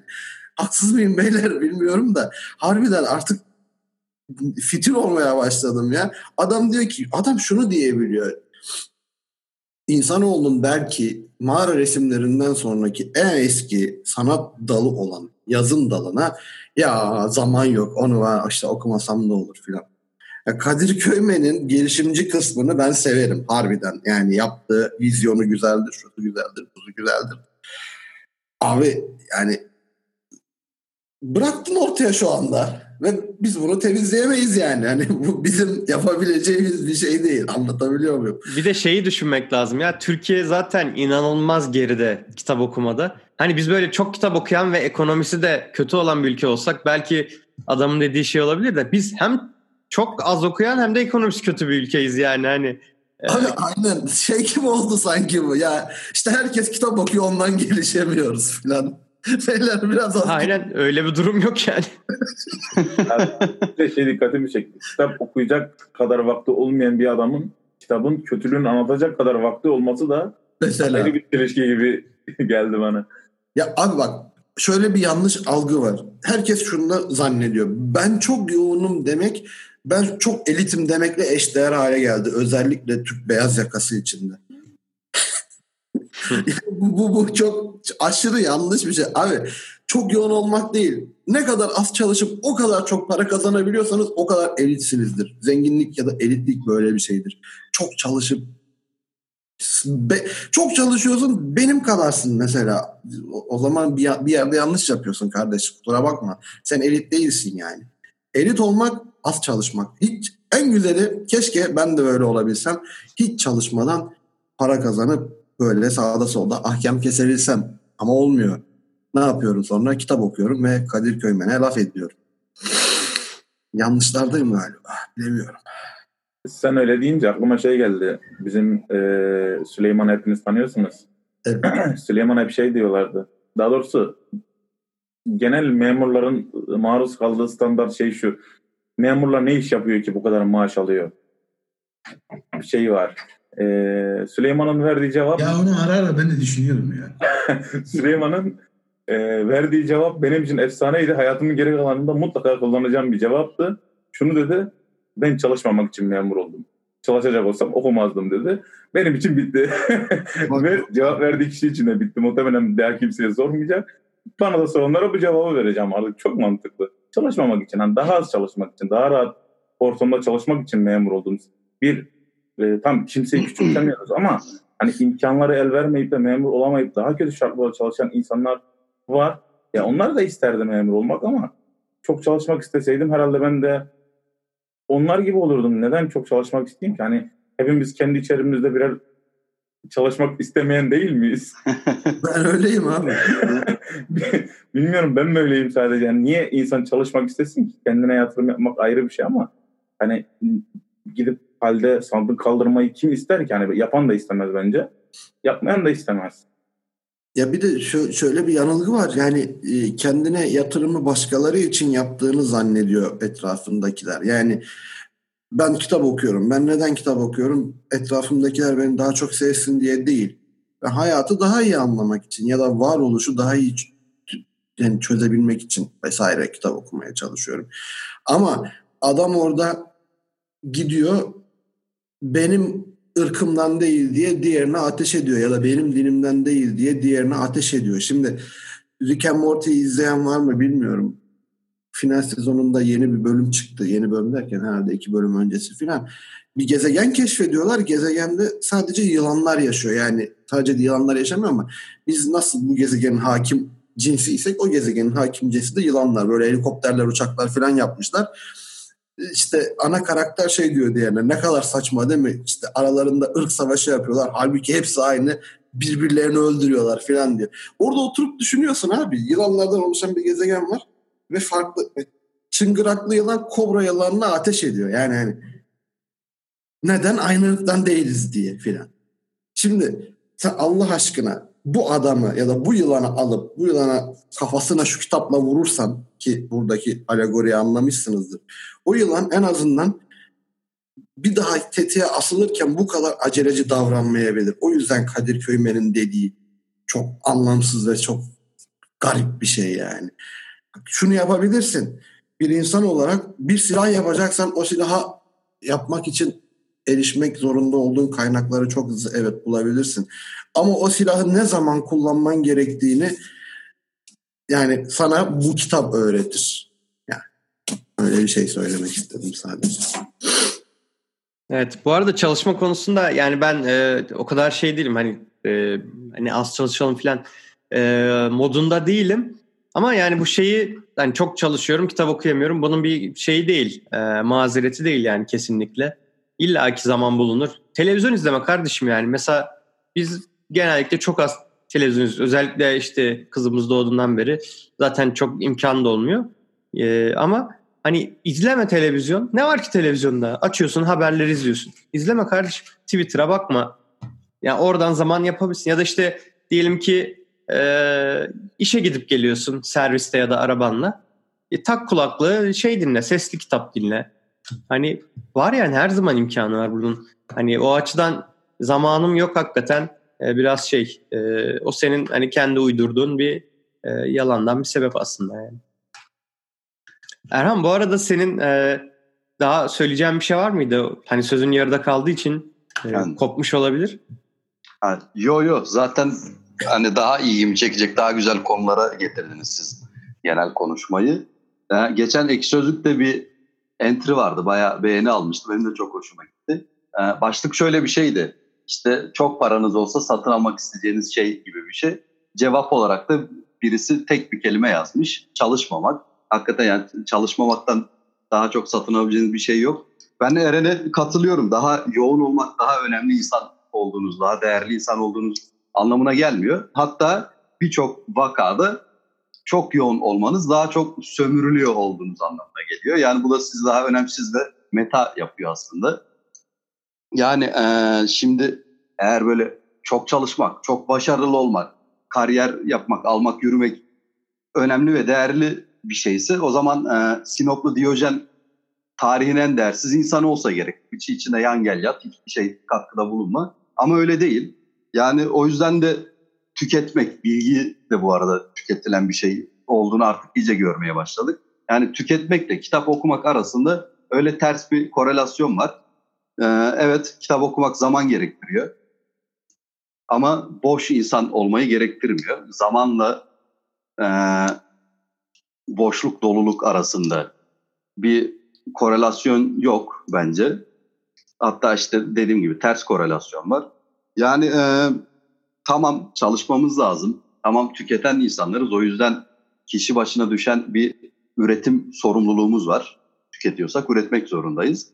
Ama Eren'in dediği gibi yani Türkiye gibi bir yerde keşke derdimiz hani insanların çok kitap okumasından yani entellikten keşke iş yapmasak da böyle ondan dolayı bu durumda olsak. Ama yani daha 40 fırın ekmek yememiz lazım. Ülkenin, o yüzden hepiniz dediğine katılıyorum. Ülkenin çoğunluğunun benim gibi olduğunu düşünsene. Böyle hiçbir şey yapmadan konuşan tipler var. Birbirlerini aşağılıyorlar. Yok canım hiçbir şey yapmıyor değilsin ki abi. İşin gücün var. Kitap yazıyorsun ya bir kere. Yani hakikaten çok zor bir iş. Kitap o yazmak.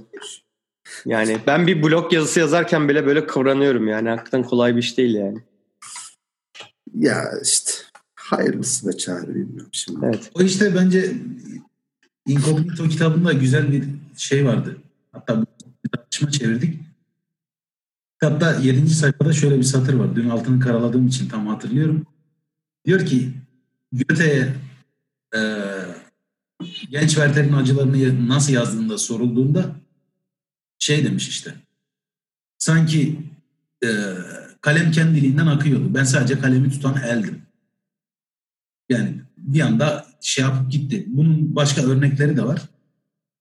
Ee, kitapta Incognito kitabında şöyle bir yorum getiriyor duruma. Diyor ki bilinç altında yıllar içerisinde alt bilinciniz şeyi hazırlar. Verileri hazırlar. Analizini yapar. Siz oraya işin mutfağına çok karışamıyorsunuz. Üst bilinciniz aslında sadece bu kitaptan örnek verek, vermek gerekirse işte o Beeble Brooks karakteri gibi sadece bir piyon. Yani sizin bilinçli varlığınız. Kararı ben verdim, tamamen ben karar aldım sandığınız anda bile beyninizde işin mutfağında bilinç altında bir sürü sizin giremediğiniz işte verileri korumalı bir alanda acayip işler dönüyor. Hem biyolojik, hormonal hem de e, şey düşünsel, fikir, fikirsel manada. E, Eren gibi birinin işte çok okuyan birinin e, nasıl diyeyim senin gibi çağrı gibi blog yazısı yazabilecek çoklu böyle disiplinlerle uğraşan yani buradan herhangi birini örnek verebiliriz. Bu büyüklenme anlamında söylediğim bir şey değil. Bir sürü şeye ilgi duyan, kendi mesleğinden ya da hayatını adadığı işten bağımsız işte ya Eren elektrik elektronik mühendisi ama bu adam tarih seviyor. Bu adam dil seviyor. Bu adam işte coğrafya öğrenmekten hoşlanıyor. Gezmekten hoşlanıyor. Vesaire bir sürü şeye normal sıradan insanların daha üstünde bir ilgi ve merak seviyesi var. İşte Erhan yine beyaz yaka diyebileceğimiz sıkıcı bir işte çalışıyor. Yani bir çeşit memur. Sıkıcı bir işi var ama ikinci bir Erhan karakteri var. Birisi saatini devlete satan Erhan karakteri. 10 saatini devlete satıyor. 8 saat iş işte 2 saatlikte git gel tıraş ol vesaire duş al. Günlük 10 saatini devlete satan bizim gördüğümüz bir Erhan karakteri var. Ama bir diğer Erhan karakteri var. İşte bilgisayar oyunları, strateji oyunları oynamaktan hoşlanıyor. Ne bileyim tatil yapmaktan, farklı yerleri görmekten hoşlanıyor. İngiliz mizahından vesaire bunu, bunu genişletebiliriz. Bu adamların farklı böyle ilgilerinin, alakalarının olması şey doğru, bilinç altında çok büyük bir yerden beslenmeyi doğuruyor aslında. Farklı böyle nasıl diyeyim alanlardan beslenmeyi doğuruyor. Gibi bir adamda nasıl ortaya çıkıyor bu şey? Yani bunların tezahürü. Bir anda yazmaya başlıyor. Eren bana daha önceden çok gönderdiği taslaklar var işte. Parça, parça oku da yorum yap diye. Ben de hayvan gibi okuyup yorum yapmadığım ya da hiç okumadığım şeyler de var. Buradan kendisinden özür dilerim. Kendimi gömdüm, sen gömme diye. Çünkü aynısı aynısı Erhan'da da var. Sıkıntı yok. Ya herkes Ben okuyorum az kaldı az kaldı. Harbi mi? Beğendin mi? Hadi ilk şeyi burada yap. Şu ana kadar beğendim. Yok şu anda şey yapamam. Fikirlerimi toparlamadım. Eyvallah. Az kaldı. Döneceğim sana. Arayacağım. Ama Eren'de bu bir yetenek olarak şöyle ortaya çıkıyor. E, Eren bilinçaltındaki o düzensiz bilgileri üst bilinciyle düzenleyip toparlayıp bizim anlayabileceğimiz mantıklı bir e, nasıl diyeyim kronolojiye döküp bize aktarabiliyor, söyleyebiliyor. Eren bu işi yazılı iyi yapabiliyor. Atıyorum ben bu işi sözlü iyi yapabiliyorum. Erhan bir videoda iyi yapabiliyor gibi. Ya Eren Eren'inki mesela yazmak ciddi bir yetenek. Yazıyı yorumlamak, eleştirmek başka bir yeteneği. Tezahürü diyeyim. İnsan farklı bir şey. Tek kaynaktan beslenen bir yaratık değil. Çok farklı yerlerden besleniyor. Bu bu kadar konuşmamın sonucunda mevzuyu şuraya bağlayacağım. Biz Otostopçunun Galaksi Rehberi isimli fantastik kurgu, bilim kurgu diyebileceğimiz bir edebiyat, edebiyat ürününü tartışmak için buraya geldik. Arı önerdi sağ olsun işte. Bu, bunu uzun zamandır yapıyoruz. Girdiğimiz konuların neredeyse haddi hesabı yok yani. Bir tane edebiyat ürünü var ortada 170 sayfalık ilk bölümü için konuşuyorum. Bir kitap biz ne neye girmedik? Herhalde işte bir şeye girmedik. Din konusuna falan girmedik. Onun dışında aklınıza gelecek her şeyden konuştuk bir tane kitap üzerinden. Kitap neye yarar derseniz aslında bu çoklu işte beyin fırtınasının denir çoklu düşünce yani daha iyi düşünmeye veya daha çok yönlü, daha farklı pencerelerden bakmaya yarar. Bu da e, kitap okumaya karşı belirli bir iritasyon geliştirmiş veya sosyal medyadaki takip ettiği kişilerden çok etkilenmiş arkadaşlara farklı bir bakış açısı olsun. Kitabın neye yaradığı konusunda yararlarından bir tanesi de budur. Yani. Bu az önce söylediğinle ilgili kitabın ön sözünden bir ufacık bir parça okumak istiyorum. Öykünün tamamen iç içe girip olabileceği en sarmal halde o büyüdüğünü öğrenmek pek çok kişiyi şaşırtabilir. Bölümler halinde yazmanın anlamı şudur. Bölümün birini bitirdiğimde bir sonraki bölümde ne olacağı hakkında hiçbir fikrim olmuyordu. Öykünün kıvrılıp yön değiştirdiği noktalarda bir takım olaylar daha önce olup bitmiş bir şeyleri aniden aydınlatıverirken ben de herkes kadar şaşırıyordum demiş. Kitabın süper. yazarı.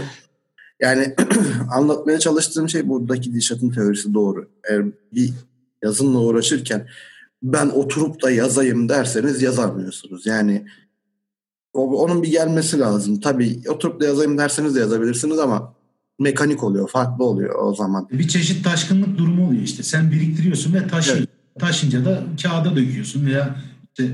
Benimki yavaş biriktiği için 9 yılda bir kitabın üçte birini yazabildim yani. Ee, inşallah daha hızlı, daha ilerleyen dönemlerde hızlanacak. Neyse. Evet. Bence yeterince ilerledik diye düşünüyorum. Ben kitabın sonuyla ilgili sormak istediğiniz şeyler yoksa artık yavaş yavaş çağır. Bence de kapatalım. Evet ben de öyle diyecektim. Yani zaten kitabın sonunda e, onunla şey e, artık dinleyicilere, izleyicilere bırakalım. Bir şey söyleyeceğim. Bu ilk oturumda Otostopcu'nun Galaksi rehberi hakkında sorunu söylediğim için e, beni eleştiren arkadaşa şunu söylüyorum. Yok direkt ben, söyleyen bir arkadaşım. Bir dakika, bir dakika. Ben de söylemiştim galiba. Ben mi? Ben söylemiştim sanki. Ben, Tam da hatırlayamadım da. Spoiler veriyorum. Dünyanın, evrenin ve her şeyin cevabı 42. Ya zaten yani Spoiler bunda ne var arkadaş? Şurada kocaman 42 yazmışlar ya. Yani bir de o kadar üstünden 40 yıl geçmiş bir kitaptan bahsediyoruz. Hani bu olay bence de çok komik ya. Spoiler vermenin ne yani? Çok bir şeyi yok. Şey ya Gökhan e, biz Gökhan sesin Bana. kısılıydı galiba. Seni duyamadık. Ben de diyorum yazmıyordu. Spoiler'ı aldım şu anda. Ben nasıl Aldın değil mi? Ha sen de yazmamışlar mı? Burada direkt ha, kocaman yazıyor 42 diye. ya yani, bu arada nasıl 40 yıllık basım olan bir edebiyat ürünü. Bunu daha önce de konuştuk da abi. Yani bir yerde denk gelirsin. Bir de bizim düştüğümüz ikilemi de e, şey yapın. İzleyicilere, dinleyicilere söylüyorum. Siz de farkına varın. Yani bu işi yapıyoruz. Bir kitabı okuyup yorumluyoruz kendimizce. Neler düşündüğünü. 4-5 farklı koldan kaynaktan size aktarmaya çalışıyoruz. Şeyi de çok e, estiremiyoruz. Biz bu kitabı hiç bilmeyen daha önce referans olacak bir adama mı örnek verelim, anlatalım veya daha önce okumuş bir adama e, farklı bir gözden aa hocam bak bu da var mı diyelim. Onu da çok kestiremiyoruz. Siz de bizi bu konuda mazur görün. Bazen içeri girip spoiler verip bazen de hiçbir şeyden bahsetmediğimiz de oluyor. Yani Eren'e sövmenin burada çok bir mantığı yok ya da bana ben de yapıyorum. Eren bununla ilgili bir spoiler vermişti. Ekşi Sözlük'ten bir arkadaş bayağı hafiften kalayladığını söylemiş. Ee, işte bunu ben de yapıyorum. Erhan da Çağrı da kim denk gelirse yapabilir. E siz de bizi burada anlayın yani. Hani kime anlatıyoruz biz bu kitabı çok da kestiremiyoruz. Hiç okumamış adamı mı yoksa okumuş bunlar ne diyecek acaba? Farklı bir yorumları olacak mı? Bence iki gruba da hitap eder. E, ama çoğunlukla okumamışlardır. Çünkü e, bizim işte oturumlara muhtemelen insanlar işte kitabın özetini ararken denk geliyorlar. E, öyle bir şeyler olabilir. Zamanlar yoktur zamanları o yüzden. Aynen. olabilir aynen. Neyse canım o kadar şey yapmayalım okuyucularımızı da. Evet. Ya bence dinleyicilerimizi. Ya bence önemli değil yani spoiler vermişsin vermemişsin. Hani e, çok da önemli bir detay değil. Hani bu film olsa belki hani insanlar biraz daha hassas davranabiliyor da. Ya film zaten işte 2-3 saat en fazla süren bir şey. Yani ve hani hızlı tükettiğim bir şey nispeten. Belki onda diyebilirsin ya sürprizi kaçtı falan da kitapta yani o sürprizi versen bile e, şeyin anlattığı tarz çok daha farklı yazarın yani o açıdan bence problem evet. değil. E, ben şimdi şeyleri de okumak istiyorum. E, kapatırken kapatırken e, diğer kitapların isimlerini de hemen okumak istiyorum. E, ikinci kitap Evrenin Sonundaki Restoran. Zaten son kitapta işte e, bu hikaye o şekilde bitiyor. Zeyfot People Brooks hadi şimdi böyle keyifleniyor. Evrenin sonundaki restorana gidelim o zaman diyor. Yani üçüncü kitap Hayat, Evren ve Her Şey. Bu işte e, cevabını aldığımız soru. Belki orada bu 42'ye yönelik daha detaylı şeyler vardır. Onu okumamıştım. E, dör, dördüncü kitap Elveda ve bütün o balıklar için teşekkürler. Bu da işte Yunusların ilk kitapta dünyayı terk ederken söylediği söz. O Yunusların hikayesi bayağı komikti. E, okursanız ya da işte araştırırsanız görürsünüz. E, beşinci kitapta, ha dördüncü kitabın iki parçası var çok pardon. E, Genç Zeyfot tedbiri elden bırakmıyor. Bu da herhalde Zey, Zeyfot Bible bıraksın daha gençliğinin hikayeleri var. Beşinci kitapta çoğunlukla zararsız. Bizim işte dünyalı insanların, dünyanın e, herhalde hikayesini biraz daha anlatıyor. Sonra da bir altıncı kitap işte onuruna yapılmış Douglas Adams'ın e, öldükten sonra. O da ve bir şey daha başlığıyla e, 2009'da yayınlanmış. Hani oldukça uzun bir hikaye ama sırf bu birinci kitap okumak bile hani e, insanı bayağı tatmin ediyor yani. E, o yüzden e, tavsiye ederim ben. E, sizin de son sözlerinizi alıp ondan sonra kapatalım isterseniz. Evet. Ee, gene sıralamayı bozmadan ben son sözlerimi söyleyeyim. Ee, bahsettiğimiz gibi aslında çoğu şeyde söyledik. Güzel bir kitap. Mutlaka yine okunması gereken ama hayal gücü olan arkadaşlarımızı bu kitabı okumaya sevk edelim. Tekrardan söyleyeyim. Uzay, bilim kurgu vesaire hani evren ne kadar büyük ve biz ne kadar küçüğüz gibi değişik ve bu çağa bile uymayan fikirleriniz varsa bu kitabı okumaya sizleri davet ediyorum. E, bu oturumdan sonra ben olmayacağım. E, bunu daha önce de söylemiştim. Muhtemelen de geri dönmemek üzere olmayacağım. Geride kalan arkadaşlara başarılar diliyorum. Teşekkürler ve tüm balıklar için. Hoşça kalın ve tüm balıklar için teşekkürler. Çok teşekkürler Eren. Ee, yani e, Dişat'la sen zaten bu işin şeyiydiniz hani e, sürdüren e, asıl e, şeyleriniz hani bu işin sürücüsüydünüz diyelim. Biz de hani bir şekilde dahil oluyorduk sürekli. E, çok teşekkür ederim tekrardan. Umarım e, ileride tekrar senden duymaya başlarız. Kitap Bakın, olur, başka platformlar olur. Ben e, yerime adam getirdim. Şuradaki bereli bir arkadaş var sakallı. Aynen aynen.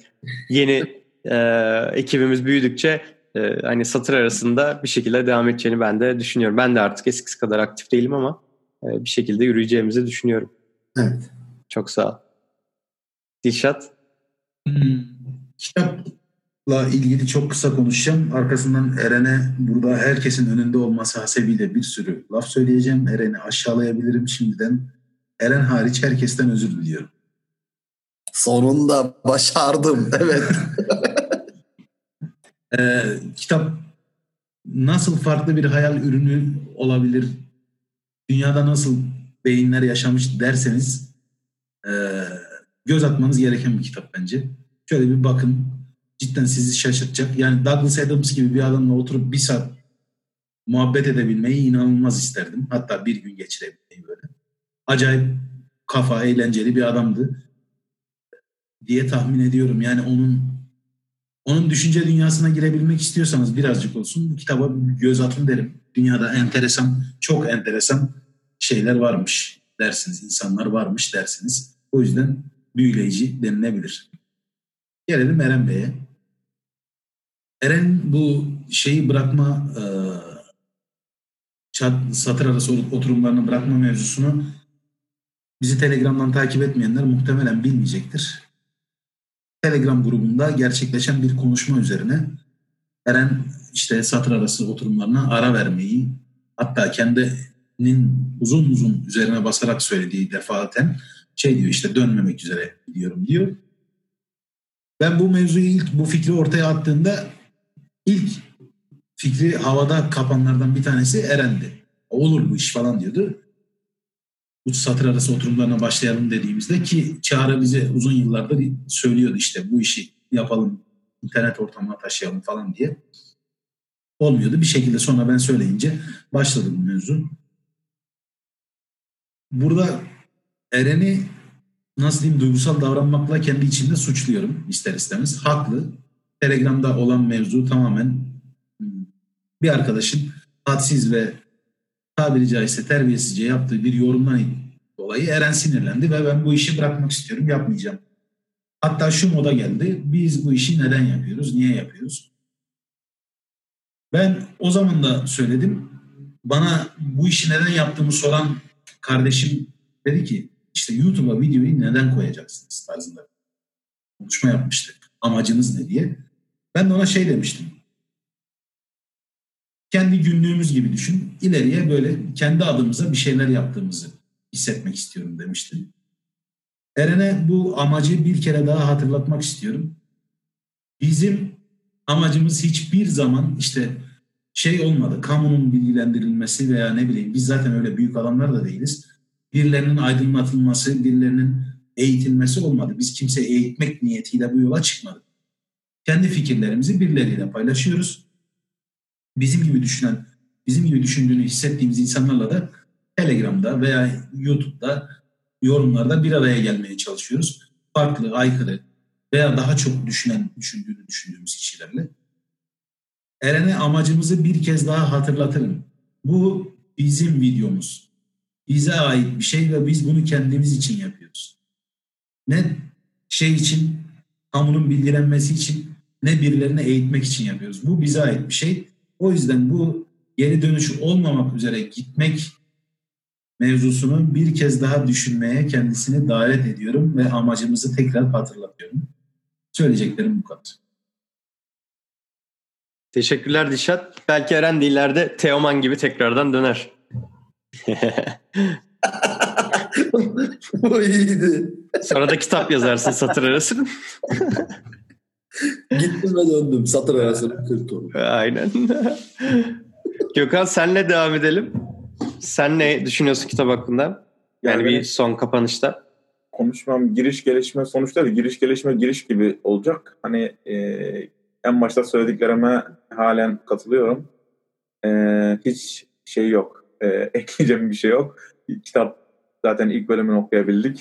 Genel itibariyle hani e, konuşmaların üzerine de söyleyebileceğim artı eksi çok fazla bir şey yok. Kitap gayet güzel. E, kitapta yalnız anlamadığım ufak bir şey var. Kapanışa çok eklemek e, hoş olmayabilir ama e, Vogonların en kötü şiir yazan üçüncü bir ırk olduğu söyleniyordu. İkincisi de bir ırktan bahsediyordu. E, şiire başladıktan sonra dört kişinin iç kanama geçirip ölmesinden bahsediyordu. Yalnız birincisinde dünyada İngiltere'de yaşayan bir yazar, kadın şiir yazarından bahsediyordu. Kurgu bir karakter miydi yoksa e, gerçekten böyle biri var mıydı?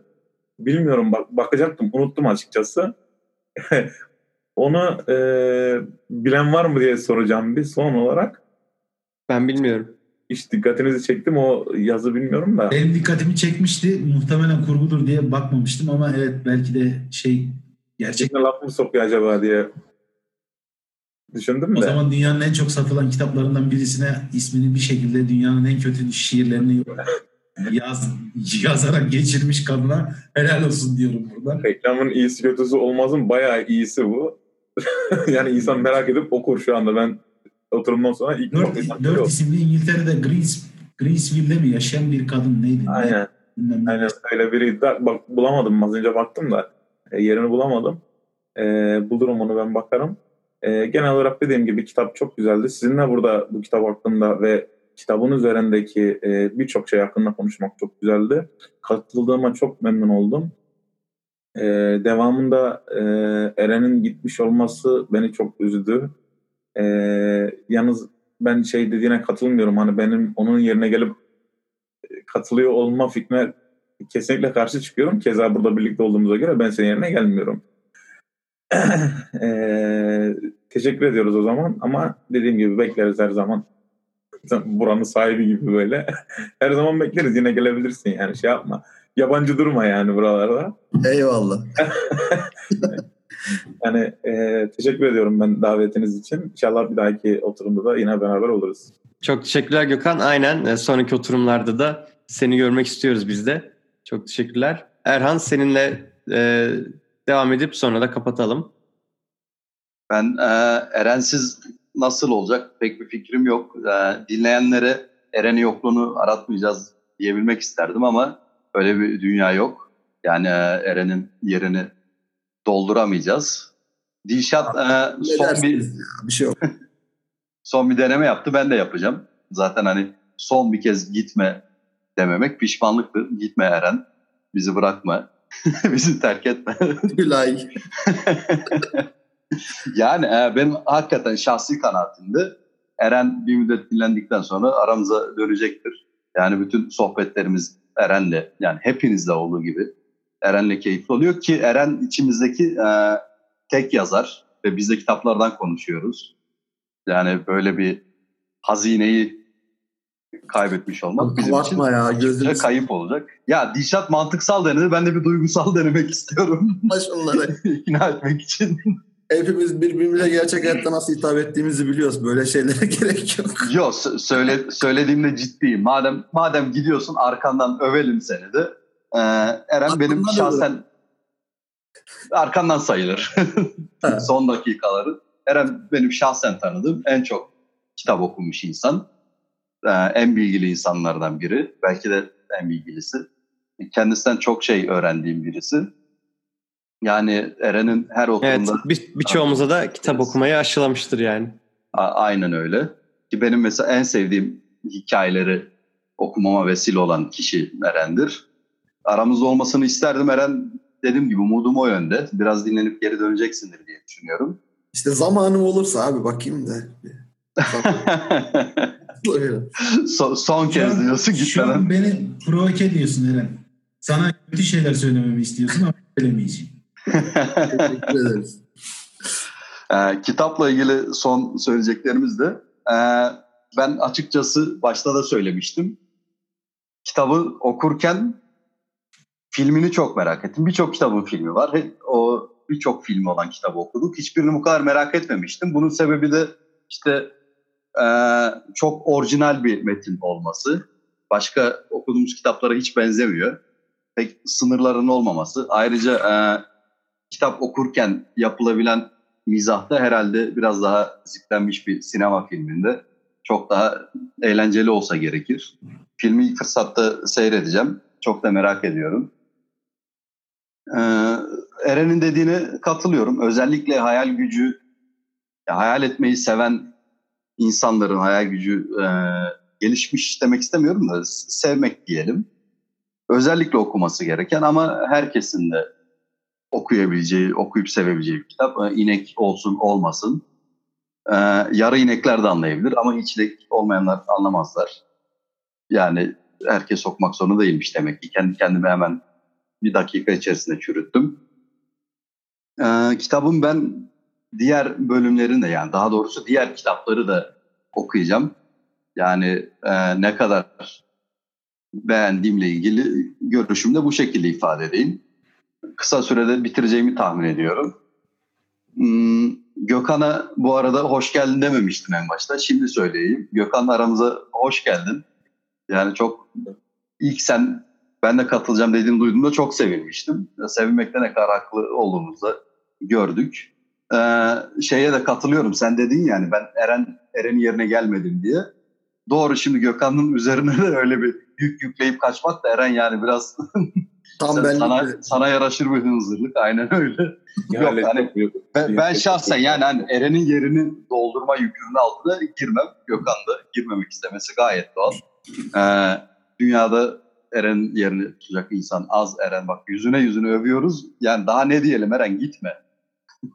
Tamam, tamam hadi kapatın kapatın. Hadi hadi. Çok teşekkürler Eren. bu kadar.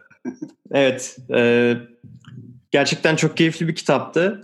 E, bakalım bir sonraki kitap hangisi olacak? Bu yani bu tüm seriyi herhalde devam ettirmeyiz çünkü genel olarak o hissiyatı vermiş olduk bence. E, onu kendi aramızda tekrar konuşuruz zaten. 34. bölümde görüşmek üzere. Erhan'a da buradan tekrardan güle güle diyoruz, veda ediyoruz. Herkese selamlar.